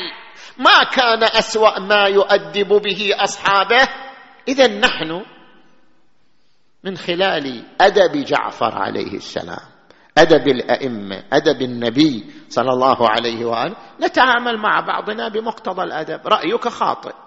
كلامك هذا باطل كلامك هذا يترتب عليه نتائج خطيرة كلامك هذا يترتب عليه لوازم خطيرة. هكذا نتعامل في مواجهة الآراء التي لا نقبلها. أما نسبة الآخرين إلى الانحراف والبطلان وال, وال... وال... والسفاهة والبذاءة وإلى غير ذلك فليس هذا من أدبنا نعم ذكرتم في محاضرتكم بأن الإمام الكاظم عليه السلام هذه القائمة الحديثة. ذكرتم في محاضرتكم بأن الإمام الكاظم عليه السلام تعامل بكيفية مختلفة عن الكيفية التي تعامل بها الإمام الرضا عليه السلام مع التيارات المنحرفة. فكيف للمكلف تشخيص الأسلوب الذي ينبغي اتباعه مع التيارات المنحرفة؟ ذكرنا في نفس القراءة أو في نفس المحاضرة عفوا قلنا الإمام الكاظم واجهته فرقة الفطحية الذين قالوا بإمامة أخي عبد الله الأفطح. وما صدر من الإمام الكاظم تجاه هذه الفرقة أي ذم أي ذم؟ ما صدر. نعم ذم أخاه عبد الله بس الفرقة نفسها ما ذمها بأي ذم؟ الإمام الكاظم عليه السلام. لماذا؟ لأنهم كان في أذهانهم شبهة. ما كانوا متعمدين ما كانوا معاندين ما كانوا مكابرين. كانت لديهم شبهة أن الإمام في أكبر الأولاد. وبما أن أكبر أولاد الإمام الصادق هو عبد الله اذا الامامه في عبد الله. هذه كانت شبهة متغلغلة في أذهانهم. الامامه في أكبر الأولاد فمشوا على هذه الفكرة. لا أكثر. الإمام الكاظم عليه السلام لأنه كان يدري أن أخاه عبد الله سيموت وأن الامامه ستؤول إليه. تركهم. إلى ان مات عبد الله ثم كلهم أذعنوا بإمامة الامام الكاظم عليه السلام. وانتهى الموضوع. أما الواقفية الذين وقفوا على الإمام الكاظم ولم يقولوا بإمامة الإمام الرضا فهم إنما وقفوا لدواعي مادية. كل التاريخ فضحهم. يعني ما يوجد أحد حملهم على محمل فكري ابدا. مجموعة من وكلاء الإمام الكاظم علي بن أبي حمزة البطائني عثمان بن عيسى الرواسي زياد بن مروان القندي هؤلاء كانوا وكلاء للإمام الكاظم. كانوا يجمعوا الحقوق ويجمعوا أموال الأوقاف بأيديهم. بما أن الإمام الكاظم سجين لمدة سنين فتكدست الأموال عندهم. الإمام الكاظم سجين لا يمكن الوصول إليه فكانت الأموال مكدسة عند هؤلاء الوكلاء. فاجتمعت عندهم آلاف الدراهم آلاف الدنانير من حقوق شرعية من أوقاف. طيب. استشهد الإمام الكاظم عليه السلام في سجن آه، آه، سندي بن شاهد. استشهد الإمام الكاظم. الإمام الرضا عليه السلام تصدى لمهام الامامه ولوظائف الامامه قالوا إن أباك لم يمت. ليش؟ حتى شنو؟ لا يدفعوا الأموال. التي كانت بأيديهم. الإمام الرضا ما ذمهم مباشرة. لاحظوا تقرأوا التاريخ. اولا جلس معهم. جلس معهم حاورهم طالبهم بالأدلة. قالوا أبوك لم يمت جاءوا بالشهود. الذين يشهدون أنه مات. الذين يشهدون بأنهم رأوا جنازته. الذين يشهدون بأنهم دفنوه. مع ذلك ما صدقوا قالوا لا ما مات. زين الشهود يشهدون أنهم دفنوه في بغداد في قبره في كذا. لا ما مات. جاء معهم للأدلة جاء معهم للروايات خاض معهم حوارات كثيرة. ولم يفد ولم يجدي. لماذا؟ لأنهم كانوا مكابرون معاندون. دوافعهم مادية وليست فكرية. فلما شخص الإمام أن هذه الفرقة فرقة منحرفة. ليس لها أي شبهة فكرية. لذلك أمر الشيعة بمقاطعتهم وسماهم الكلاب الممطورة. نعم. تفضل. إيه تفضل. فسيدنا هذا ما يخالف الأدب أن المعصوم يستخدم هذا الأسلوب معهم. ما يخالف روح القرآن. إنه يسميهم بالكلاب الممطورة حتى وإن كانوا مكابرين معاندين وليست لهم شبهة. القرآن نفسه استخدم هذه. مثل الذين حملوا التوراة ثم لم يحملوها كمثل الحمار. يحمل أسفارا هم معاندين. القرآن نفسه يقول مثله كمثل الكلب إن تحمل عليه يلهث أو تتركه يلهث. القرآن نفسه يقول تبت يدا أبي لهب. وتب. ما أغنى عنه ماله وما كسب. أيضا القرآن تعامل مع المصرين على الظلم والانحراف عنادا ومكابرة. تعامل معهم بهذه الأسلوب الذي استخدمه الإمام الرضا عليه السلام مع هؤلاء المكابرين والمعاندين. نعم. الحين نفتح الأسئلة للجمهور في السؤال. حول هذا المحور قصدكم؟ أيوه في هذا المحور. تفضل. في التعامل مع الاختلاف. في في أسئلة معك بسم الله الرحمن الرحيم. سيدنا تفضل. أنا قدر ما يكون عندي عتاب. نعم. يعني قدر ما يكون عندي سؤال أنا عندي عتاب حقيقة. عتاب؟ عتاب. عتاب. على المنبر الحسيني في الواقع حقيقة في هذا الموضوع. سيدنا في ليلة الثلاثاء في نفس الموضوع هذا طرحنا قلت بأن الشيخ الصدوق قال في حق رسول الله بأنه كان يسهو. أول الغلو نفي السهو عن النبي. نعم. نعم. زين ما أريد أطول في هذا وايد ممكن أخذ شوية من الوقت فأرجوك أصبر معي شوية. فشيخ الصدوق قال كلمته هذه كتب بأن رسول الله يمكن يسهو ولكن الرد من شيخ كان جدا قاسي. كان بما حتى أنت مثلت بأنه يقول كأنه خبل أو بهالطريقه يعني. كأنه يعني إيه؟ يعني شيء كأنه زين بهذه الطريقة. لا يصدر إلا من ذوي الآفات قال. اي إيه هذه كان ب... أنا بالنسبة لي هذه كان وايد على قلبي هذه. على قلبك؟ ليش؟ الله ليش؟ يسلم قلبك إن شاء لا الله. ي... معذرة من خواهان لا لا لا. أنا ليش هذه صار عندي سيدنا؟ ده اللي يسموه سالم إن شاء الله. لا بس ليش صار عندي هذه؟ نعم. لأن من زمان نحن كنا ندرس في المدرسة وكنا نسمع بأن رسول الله صلى الله عليه وآله السورة اللي نزلت عبس وتولى على رسول الله. إجوا العلماء الخطباء على المنابر وقالوا لا هذا ما نزل على رسول الله وإنما ما نزل, نزل في رسول الله. ما نزل في رسول الله وإنما نزل على شخص ثاني يعني, نعم. يعني زين. الآن في اللي كان يضايقني واجد هذه في قناة من القنوات العربية صح تابعة للمسيحيين هذه النصارى اسمه قناة فادي. قناة فادي فادي زين. هذه القناة عندهم برنامج يوميا أعتقد معاذ كذلك بالليل هذه. هذا يوميا يسبون رسول الله ويجيبون من هذه القبيل تقريبا رسول الله. ما كان رسول نبي أنا أقول رسول الله ويقول محمد. زين. محمد ما كان نبي وإنما كان شخصيته في الطفولة وكذا وكذا. على ستين ألف استفهام على رسول الله. ستين ألف استفهام يجيبون على رسول الله. المشكلة وين؟ المشكلة شوية بس أنا أريد أوصل ال point مالي هذا. خليني أريد أوصل مثل ما قلت. أنا ما عندي سؤال قدر ما يكون عندي عتاب شوية.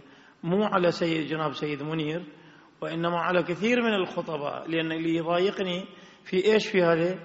الجيل الجديد الحين صاير متأثرين وايد تقريبا في الفكر الشيعي. يقول مع منو نصدق؟ هل نصدق القنوات المسيحية يقولون في رسول الله وفي أهل البيت أو في جماعة غير الشيعة اللي يقولون؟ أم الشيعة اللي يطرحون دين طيب؟ إجينا على هذه الشيعة مع, مع بعضهم بعض الحين قاعدين يضاربون على القنوات. مثلا قبل أيام أنا كنت ما يحتاج على أمثلة لا, لا ما أريد. أنا في إحدى القنوات زين واحد من الأشخاص كان عنده برنامج اسمه الفكر القطبي. انت دا, دا جبت الاسم عرفوا الناس. لا لا أنا أريد اوصل بس هذه الدقيقة أعطيني بشكل عام الافكار أرجوك أرجوك لا بس أرجوك أعطيني دقيقة حتى أنا أوصل على هذه اللي اريد أنا. أنا كنت جاي اليوم هذا كان في قلبي هذا الكلام لازم أتكلم يعني. المشكلة اللي اليوم الجيل الجديد صاير عندهم صراع فكري. ما يعرفون بالضبط وين نحن بالضبط. بين الصح بين الخطأ. فلذلك أكثر واحد الحين تسألهم يقول نحن ما نقرأ كتب الإسلامية نقرأ روايات طيب من هو المسؤول يعني في هذه القضايا؟ نحن الشيعة هنا القصد أنا بين القصد هنا, هنا مقصدي أنا الآن جيل الجديد لما بهذه الطريقة. طيب من هو المسؤول؟ نحن كل يوم نسمع هذا الكلام هذا الكلام هذا الكلام هذا الكلام. في النهاية أقول لك شيء سيدنا بأن تقريبا الحضور اللي يصير قلنا مجتمع اللواتي 95% من اللواتية ما يعرفون في تراثهم تراث أهل البيت. ما يعرفون لا في أئمة الطاهرين ولا في من رسول الله إلى أئمة الطاهرين. فمن هو المسؤول؟ شكرا. موفقين إن شاء الله. قبلنا عتابكم. نعم. تفضل. يلا جيب لا جيب جيب السؤال الرابع. سيدنا ذكرتم في إحدى محاضراتكم أن السيد الشهيد محمد باقر الصدر أطلق لفظ الفشل على أمير المؤمنين عليه السلام. ولأجل ذلك نرى في الساحة الفكرية من يرمي أمثاله بتهم الانحراف. نعم. فكيف ينبغي التعامل مع هذه الظواهر في نظركم؟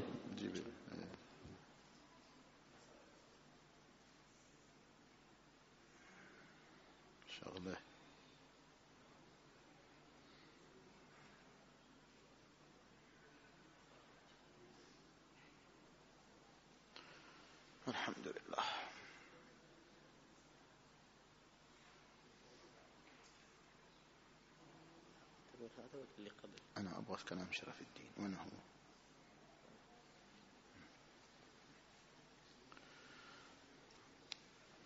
علماؤنا علماء الإمامية كلهم فخر للإمامية. الشيخ المفيد الشيخ الصدوق الشيخ الطوسي السيد المرتضى السيد الخوئي الشيخ آه، الأنصاري سيد محمد باقر الصادر علماء الإمامية عموما. علماء الإمامية فخر للإمامية.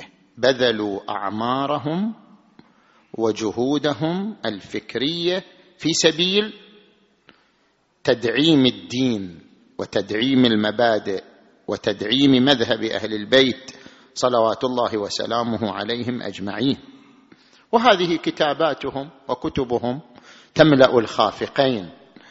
ومنهم السيد محمد باقر الصدر. ما يحتاج أنا أتكلم أنا أنا أقل من أن أقل من أن أتحدث عن مثل السيد محمد باقر الصدر قدس سره الشريف. هذه كتبه شاهدة. لم يكتب لم يكتب مو نقول لم يكتب دفاع عن الفكر الإسلامي في مجال الاقتصاد في مجال الفلسفة. في مجال المنطق الاستقرائي ما كتبه الصدر ما حد كتب. واللي يسموا الصدر منحرف خلي كتبوا صفحة مما كتبه الصدر بس صفحة. أعجز هم أعجز من أن يكتبوا سطر مما كتبه الصدر سطر واحد. كتاب الأسس المنطقية للاستقراء ما زال كتابا اللي يريد يعرف سيد محمد باقر الصدر يروح الغرب حتى يعرف سيد محمد باقر الصدر من هو؟ إحنا رحنا جامعات في أمريكا وجامعات أوروبا اكتشفنا من هو سيد محمد باقر الصدر. سيد محمد باقر الصدر يمثل الوجه الوجه الإسلامي العقلي الدقيق. مو يمثل فلان وفلان لا. فاذا ما كتب في الدفاع عن الدين وفي الدفاع عن الفكر الديني هل للدين اقتصاد أم لا؟ هل للدين فلسفة أم لا؟ هل للدين أسس يبتني عليها أم لا؟ لم يكتب في هذه المجالات كما كتب السيد محمد باقر الصدر ولا سطر واحد. زين؟ سيد محمد الصدر سيد محمد باقر الصدر مجد شامخ بارز لا يتأثر بأمثال هذه الكلمات. ابدا. لا يتأثر مجده ولا يتأثر شموخه ولا يتأثر ولا تتأثر عملقته في مجال الفكر الديني بأمثال هذه الكلمات. هذه كلمات من لا من لا يستطيع أن يتحدث بالفكر فيلجأ إلى مثل هذه الأساليب البذيئة. لذلك سيد محمد باقر الصدر بعد أن أثبت عظمته وجدارته والآن في الحوزة العلمية. ليش تسمعوا لناس خارج الحوزة؟ تعالوا اسمعوا لناس في الحوزة. حوزة قوم حوزة النجف. من المقررات الدراسية في حوزة قم وحوزة النجف الحلقات في علم الأصول لمن؟ سيد محمد باقر الصدر يعني حوزتان هما الحوزتان الرئيسيتان للشيعة الإمامية وهما يقرران. كتب سيد محمد باقر الصدر وهو منحرف. هذا كلام. كل هالحوزتين منحرفين. هذا كلام. أو أنه مثلا السيد محمد باقر الصدر. نعم. تعال الآن على مستوى الأصول. أي بحث الآن؟ ادخل الحوزة. أي بحث؟ ضع يدك عليه. أي بحث كان؟ أي بحث؟ علم أصول الآن في الحوزة. أي بحث خارج في علم الأصول؟ يتناول آراء من؟ من هي الآراء؟ ما هي الآراء التي يتناولها أساتذة البحث الخارج في الحوزة العلمية الرئيسية؟ النجف وقم ما هي؟ إيش تروح الخارج الحوزة؟ تعال داخل الحوزة حتى تعرف من هو سيد محمد باقر الصادر. الأنصاري خراساني صاحب الكفاية النائيني المحقق العراقي محقق الإصفهاني هذين يعتبروهم ثم سيد الخوي ثم سي محمد باقر الصدر سلسلة في علم الأصول. شنو وين قاعد تتكلم أنت؟ تكلم من راسك؟ لا ما شو حشاك حشاك لا. أنا قاعد أتكلم لا. لا لا. إيه إيه. لا ما أتكلم وياه. إيه لا يعني مقصودي. من من من يتحدث بهذا الحديث؟ إيه. أنا كنت أقرأ في الشارقة فالشارقه في المسجد إلى بابين. باب من الشارع وباب من الداخل. فأنا كنت أتحدث عن أبواب الرحمة. صح؟ وأقول للرحمة أبواب مختلفة. ولكن إذا دخلت من باب فلا بد أن تسأل نفسك لماذا دخلت من هذا الباب؟ واحد دخل من باب اللي على الشارع العام. وأنا قاعد أتحدث على المنبر أيها المؤمن إذا دخلت من باب فاسأل نفسك لماذا دخلت من هذا الباب؟ قال والله سيدنا شفته مفتوح ودخلت أنا ما بيدي شيء. لو أدري أكو مشكلة خب ما دخلت من هذا. فاحنا الان نتحدث حديث عام. نقول بأنه نقول بأن السيد محمد باقر الصدر قدس سره إذا يريد الإنسان يكتشفه يكتشفه في هذه المجالات. مجال الدفاع عن الفكر الديني في الفلسفة والإقتصاد والأسس المنطقية. ويكتشف في عمق الحوزة العلمية خصوصا في علم الأصول. مثل هذا الشخص بعد أن أثبت جدارة العلمية وأثبت عظمة في الدفاع عن الطائفة. نعم صدر منه هذا التعبير أنا ما أنكر. تعبير خطأ أنا أقول هم خطأ وهو مو معصوم. سيد محمد باقر الصدر في هذا التعبير أخطأ هذا هو مو معصوم. لكن هذا لا يعني سلب شنو؟ سلب ايجابياته أخطأ في هذا التعبير. انتهت كل ايجابياته وصار منحرف لأنه أخطأ في هذا التعبير. تعبيره خطأ. وكذا غيره. أنا جبت السيد الخوئي وجبت فلان وجبت مو بس هو. صدرت منهم تعبيرات خاطئة غير مناسبة. أنا أقول ولكن لا يؤثر ذلك على عظمتهم لأن الإنسان غير معصوم. ربما هو السيد الصدر يريد يقول أن أمير المؤمنين لم يتمكن من تغيير الوضع. قال فشل في تغيير الوضع. هم مقصوده واضح لم يتمكن. وهو صحيح لم يتمكن. عبر بدل كلمة لم يتمكن عبر فشل تعبير خطأ. ولم يختص به التعبير. أنا الآن أريد أن أركز على هذه النقطة. أكو أحد يشك في سيد عبد الحسين شرف الدين؟ هذا الإنسان العظيم الذي دافع عن مذهب أهل البيت بكتاب المراجعات وكتاب النص والاجتهاد وكتب كتاب خاص بالسيدة الزهراء عليه السلام الكلمة الغراء في السيدة الزهراء عليها السلام. نفس السيد شرف الدين عبر بنفس التعبير. يعني هذا التعبير مو خاص بالسيد الصادق هذا هو ها. لاحظوا السيد شرف الدين من كتاب النص والاجتهاد صفحة سبعين وصفحة واحد وسبعين يقول فليته اتقى فشل الزهراء. يعني فشل. السيد شرف الدين. اللي لا لا يختلف اثنان في عظمته ودفاعه عن مذهب أهل البيت. هو يقول في كتابه النص والاجتهاد قرأت لك فليته اتقى فشل الزهراء في مواقفها بكل ما لديه من سبل الحكمة. ولاحظ بقية العبارات انت اقرأها. طيب أنا الآن أقول ها عجل هذا منحرف بعد. ما دام قال هالشيء. طيب غاية يعني ما عندك حتى ها ما ما تقدر تعدل حتى هاللسان تقول أخطأ في التعبير اشتبه خانه التعبير. ما تقدر حتى تهذب هذا اللسان مع العلماء علماء الطائفة الذين بذلوا فكرهم وجهدهم في خدمة الدين وفي خدمة مذهب أهل البيت. تالي هذا الإنسان العادي اللي ما يحمل أي فكر يجي ينبزهم بالانحراف. أين هذه المعادلة؟ أين الإنصاف؟ أين هذا في في مذهب أهل البيت وفي أدب أهل البيت وفي قيم أهل البيت؟ صلوات الله وسلامه عليهم أجمعين. سؤال آخر. نعم. في محور الاختلاف خلي اتفاق بعد خلي اختلاف بنختلف خلي اتفاق حتى نطلع الحين بندخل في الحياة الزوجية ويصير اتفاق زين. لم يتمكن. نعم. تفضل. إذن انتهينا من أربعة محاور باقي باقي ثلاثة محاور. شنو الثلاثة؟ أي آه الحياة الأسرية بين الزوجين والمحور السادس فيما يرتبط بالحوار السابق بعض الأسئلة. والمحور الأخير في الاستفتاءات الفقهية إذا أيضا صار في مجال. نعم.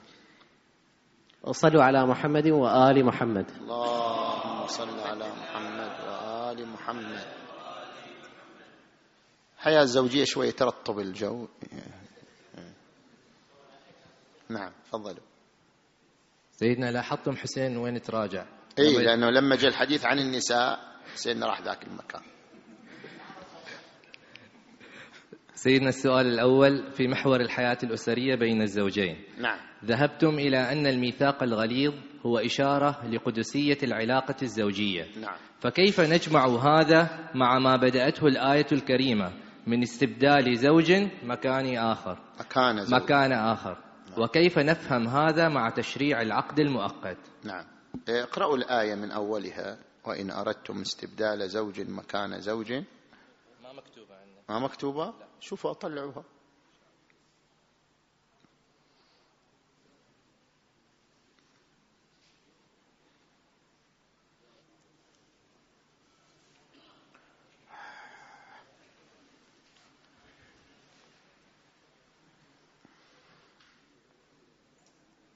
أما بالنسبة للعقد المؤقت فهذا لا يتنافى.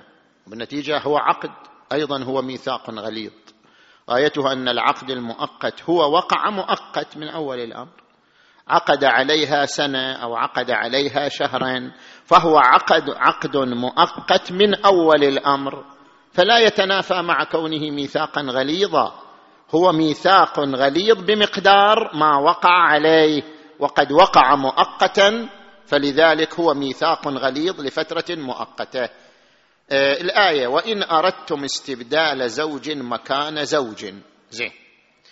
وآتيتم إحداهن قنطارا. يعني الزوجة الأولى فلا تأخذوا منه شيئا. أتأخذونه بهتانا واثما مبينا؟ وكيف تأخذونه؟ وقد أفضى بعضكم إلى بعض وأخذن منكم ميثاقا غليظا. إيش معنى أخذنا منكم ميثاقا غليظا؟ يعني عقد الزواج الذي وقع بينكم كان ميثاقا غليظا وقد نص عقد الزواج على أن للمرأة مهرا معينا فبعد الدخول بها لا بد أن يدفع لها مهرها. لماذا لا بد أن يدفع لها مهرها؟ التزاما بالميثاق الغليظ الذي وقع بينكم. فهذا لا يتنافى مع كلامي. العقد ميثاق غليظ يؤخذ به حتى بعد الطلاق. بما أن العقد نص على أن للمرأة مهرا بعد الدخول بها فتعطى تمام المهر تطبيقا للميثاق الغليظ حتى بعد الطلاق. نعم. أحسنتم. سيدنا السائل يقول طبعا واحدة من النساء. السائل نعم. ما هو رأي الشرع في الزوجين؟ اللذين يعتقدون باللجوء إلى السحرة الذين يسمونهم المبصرون. لا مو المبصرون المبصرون. المبصرون. انت في عمان تعرف. الذين يستبصرون لهم. إيه. ويطلبون من الشيخ أو الملة أن يشوف لهم بحسب تعبير السائل. إيه. ويطلبون منهم العلاج ومنهم من يستغلون هذه الأمور بمبالغ كبيرة للعلاج. وأيضا اعتقادهم بعدم التوفيق في الرزق والصحة والمشاكل الكثيرة في حياتهم وتنتج مشاكل ويترتب عليها سوء ظن اعتمادا على كلام على كلام المعالج واعتقادهم بصحة كلامه. ما هو توجيهكم؟ أنا أقول يا إخوان يا أزواج يا زوجات يا رجال يا نساء لا تلجأوا إلى هؤلاء في حل مشاكلكم. لا تلجأوا إلى واحد آه، يكشف الفال واحد يكشف السحر واحد يكشف العمل. لا تلجأوا إلى هؤلاء. الجأوا في حل مشاكلكم إلى الحوار إلى التفاهم.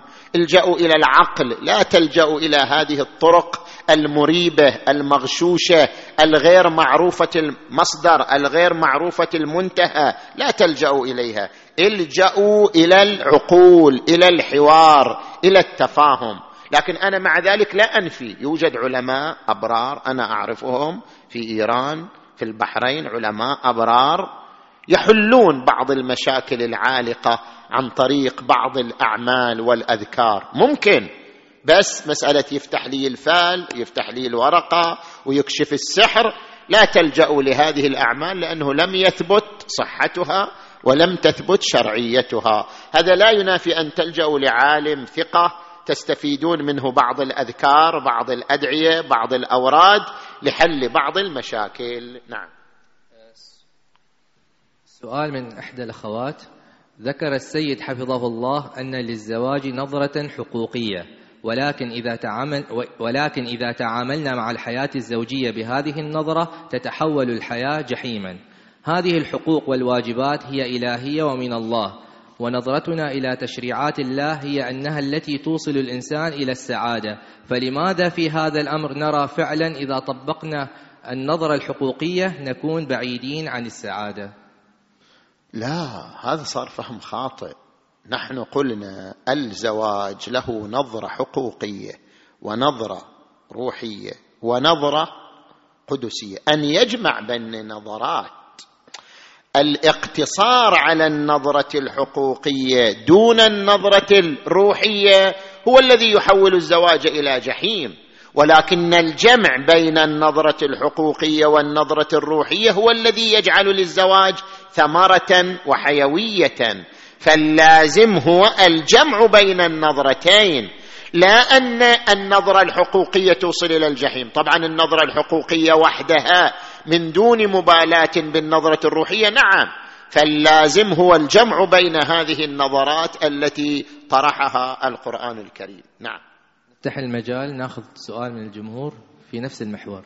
حج إيه، وبعدين إيش بقى؟ كم سؤال منه؟ في سؤالين في نفس المحور وبعدين يجي الحوار. نطوفهم يجي الحوار؟ سيدنا العزيز. الأسئلة الشرعية وخلاص. أي. سيدنا نعم. الجليل في الواقع في الواقع الآن كأنه في حالة الطلاق كأنه الزوج عنده آه، كامل الحريه وليست هناك أي عواقب بالنسبة له بالنسبة للطلاق ولكن نلاحظ يعني إذا المرأة طلبت الطلاق هناك عوائق كثيرة كثيرة تحط فيها إلى درجة يعني قد يكون يعني يضطرها إنه تستحمل وتعيش فإيش هو النظرة الفقهية بالنسبة لهذا بمعنى تعليق الزوج للطلاق قصدكم؟ يعني إذا الزوجة طلبت الطلاق هناك أه. عوائق كثيرة. صحيح. ويعني يطلب منها ولن يأخذ إذن من الحاكم الشرعي وكذا وكذا كانه يعني الأمر مرتب الرجل يعني له الحق في أي وقت والمرأة والواقع واقعا يعني هذا يؤدي إلى كثير من الحالات المرأة يعني تعاني منها في في بعض الحالات يعني. نعم. لا ريب أن طلاق الرجل للمرأة بدون مبرر هو ظلم. للمرأة. وإذا المرأة هي طلبت الطلاق بمعنى أنها أصرت على فراق الرجل فلا بد أن تعرض على لجنة إصلاحية. اللجنة الإصلاحية تدرس الوضع. هل يمكن تفاهم بين الزوجين؟ هل يمكن الإصلاح بين الزوجين؟ هل يمكن إعادة المياه إلى مجاريها؟ فلا بد أن تتخذ خطوات في هذا المجال. لأن الطلاق أبغض الحلال فلا بد أن تتخذ خطوات قبله.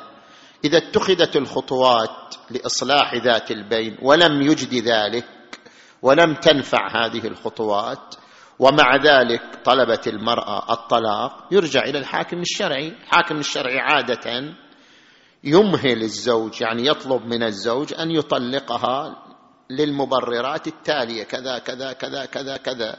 فإذا الزوج أبى أن يطلق الحاكم الشرعي يمهله مرة ثانية وثالثة مدد معينة يقدرها الحاكم الشرعي فإذا لم يطلقها الزوج يقوم الحاكم الشرعي يطلقها بولايته. يعني هذا هو المسار الفقهي في هذا المجال. نعم. سؤال آخر من الجمهور. نعم. روح للي بعده. سيدنا ذكرتم بأن عصب الحياة الزوجية الحوار والصبر فما هو الرأي المنصف لامرأة تصبر على زوجها سنين طويلة وتدعوه للحوار ولكنه لا يعاملها إلا بالإهانة والصراخ فهل الصبر دون نتيجة هو الحل؟ إذا كان في الصبر تربية لأولادها إذا كان في الصبر احتضان لأبنائها إذا كان في الصبر رعاية لأسرتها فهو بنتيجة وليس بدون نتيجة.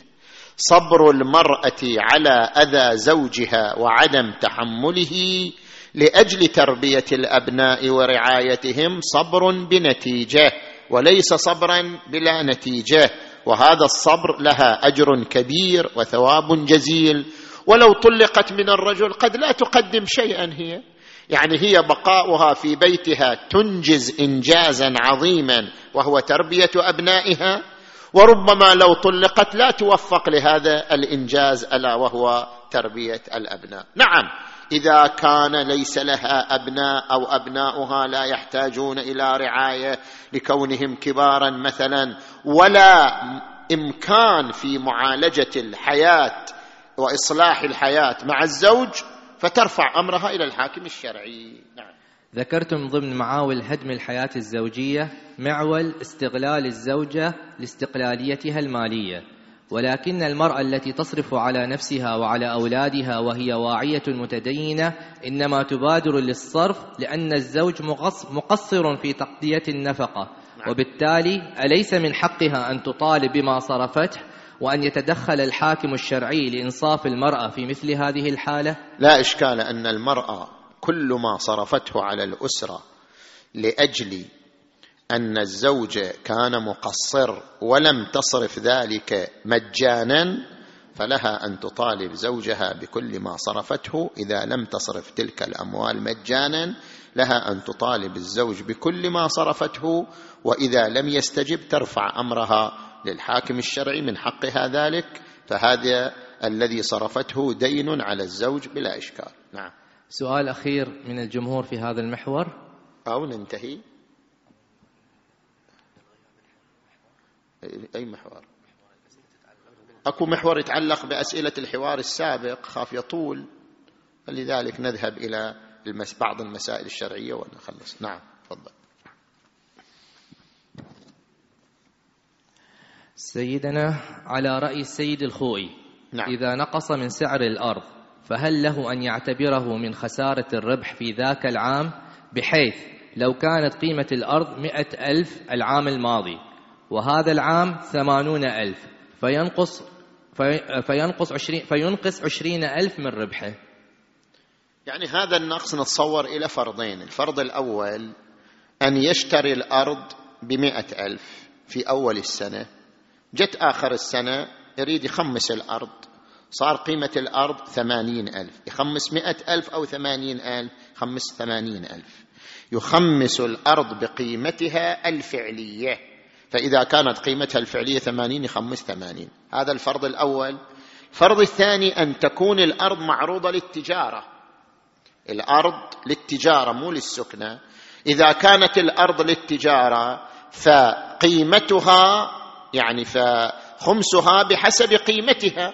إذا هي أرض معدة للتجارة في هذه السنة كان قيمة الأرض مئة. يحسب من رأس مال مئة. وفي السنة الثانية صارت قيمة الأرض خمسين. طبعا بيحسب من رأس ماله كم؟ خمسين. فإذا ما دامت الأرض معدة للتجارة فيدخل قيمتها في رأس المال بحسب قيمتها حين مرور السنة عليها. نعم. السؤال الثاني ماذا لو اشترى المتزوج أرضا موات وبدأ بإحيائها في السنة الثانية؟ فهل له أن يستثني الدين عندها باعتباره من مؤونته؟ نعم بمجرد أن يحييها بأن يضع فيها طابوق أو كذا بمجرد أن يبني فيها ولو مقدارا بسيطا فقد ملكها فتعتبر من مؤونته فيستثني دينها يعني دين ثمنها من ربحه. نعم. السؤال الثالث قاعدة السنة لا تنقض الفريضة. كما ذكرتم بأن السيد السيستاني يراها قاعدة عامة تطبق على عدة أبواب مثلا في الصوم والحج والتذكية وغيرها. كيف نفرق بين الفرائض والسنن في كل باب؟ وأيضا سؤال آخر متعلق بنفس المحور. آه ذكرتم في باب الصوم أن الأكل والشرب والجماع ما ذكرت ما ذكرت. على حسب أها إيه. أن الأكل والشرب والجماع والاستمناء يعتبرون من الفرائض. آه صحيح هذا في حين عند مراجعة الفتاوى فإننا نجد أن من أكل, من أكل أو شرب سهوا فإن الصوم لا يبطل. فكيف اعتبر الأكل والشرب من الفرائض؟ نعم.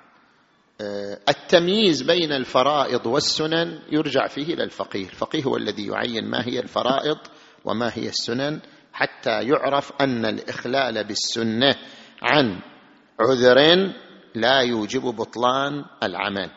وأما بالنسبة إلى السؤال الثاني وهو أن فرائض الصوم يعني مفطرات الصوم المستفادة من القرآن الكريم الأكل والشرب والجماع والاستمناء. نعم. ولكن ما هو الفرق إذا بين المفطرات من الفرائض والمفطرات من السنن؟ الفرق في الجهل القصوري وليس في السهو. صحيح. الأكل والشرب والجماع والاستمناء نسيانا ناسي أنه في حالة صوم صحيح هذا لا يبطل الصوم. ولكن لو أنه أكل أو شرب أو جامع أو استمنى لا لنسيان بل لجهل قصوري. يعني يجهل أنها مفطرات مثلا يدري أنه صائم ولكن يجهل أنها مفطرات فارتكبها يكون صومه شنو؟ باطلا. بينما المفطرات التي هي من السنن وليست من الفرائض كإدخال الغبار الغليظ إلى الحلق مثلا لو أدخل الغبار الغليظ إلى الحلق عن جهل قصوري ما يدري أنه مفطر وفعل صومه صحيح ولا يبطل. فالفرق في باب الصوم يظهر في فرض الجهل القصوري لا في فرض السهو والنسيان.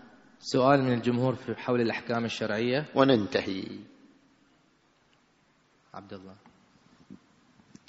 هالمرة ما بنخيب عبد الله. سيدنا بالنسبة للمسألة الجديدة اللي سمحت السيد السيستاني. نعم. أنتم عقبتوا أنا سألتكم سؤال في الحوار وعقبتوا عليه في المحاضرة بعد ليلتين. نعم. سؤالي كالتالي أنه شخص حديث عهد بالزواج. أشرح لكم السؤال شوية وتحملوني. عنده شقة واشترى أرض. قلت أنه ما هو ما في حاجة ما الأرض لا تعد مؤنة لأنه هو حديث عهد بالزواج. سؤالي هنا في هذا المقطع. لعله في أول ثلاث أربع سنوات الأرض لا تعد مؤنة. لكن بعد خمس سنوات صار عنده مثلا طفلين أو ثلاثة وصارت الشقة ضيقة.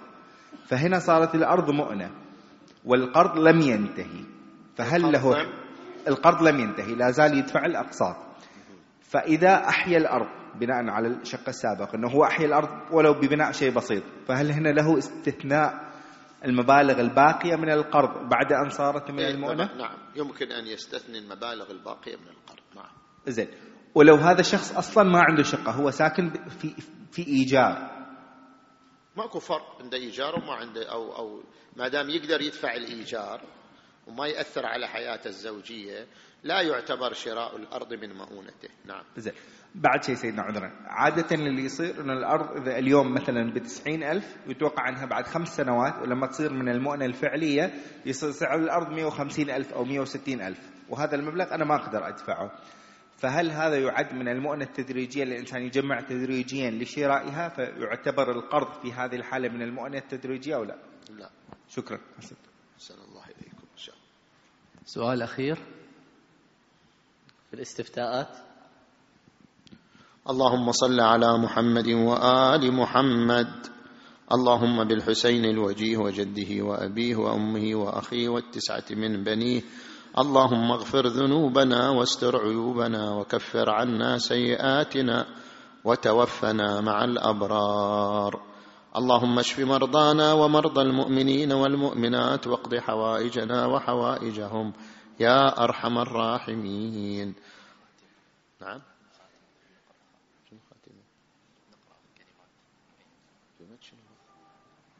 بس أنا أقدم الدعاء. اللهم صل على محمد وآل محمد. اللهم كن لوليك الحجة ابن الحسن. صلواتك عليه وعلى آبائه في هذه الساعة وفي كل ساعة وليا وحافظا وقائدا وناصرا ودليلا وعينا حتى تسكنه أرضك طوعا وتمتعه فيها طويلا. برحمتك يا أرحم الراحمين. وإلى أرواح أمواتكم وأموات المؤمنين والمؤمنات الفاتحة تسبقها الصلوات.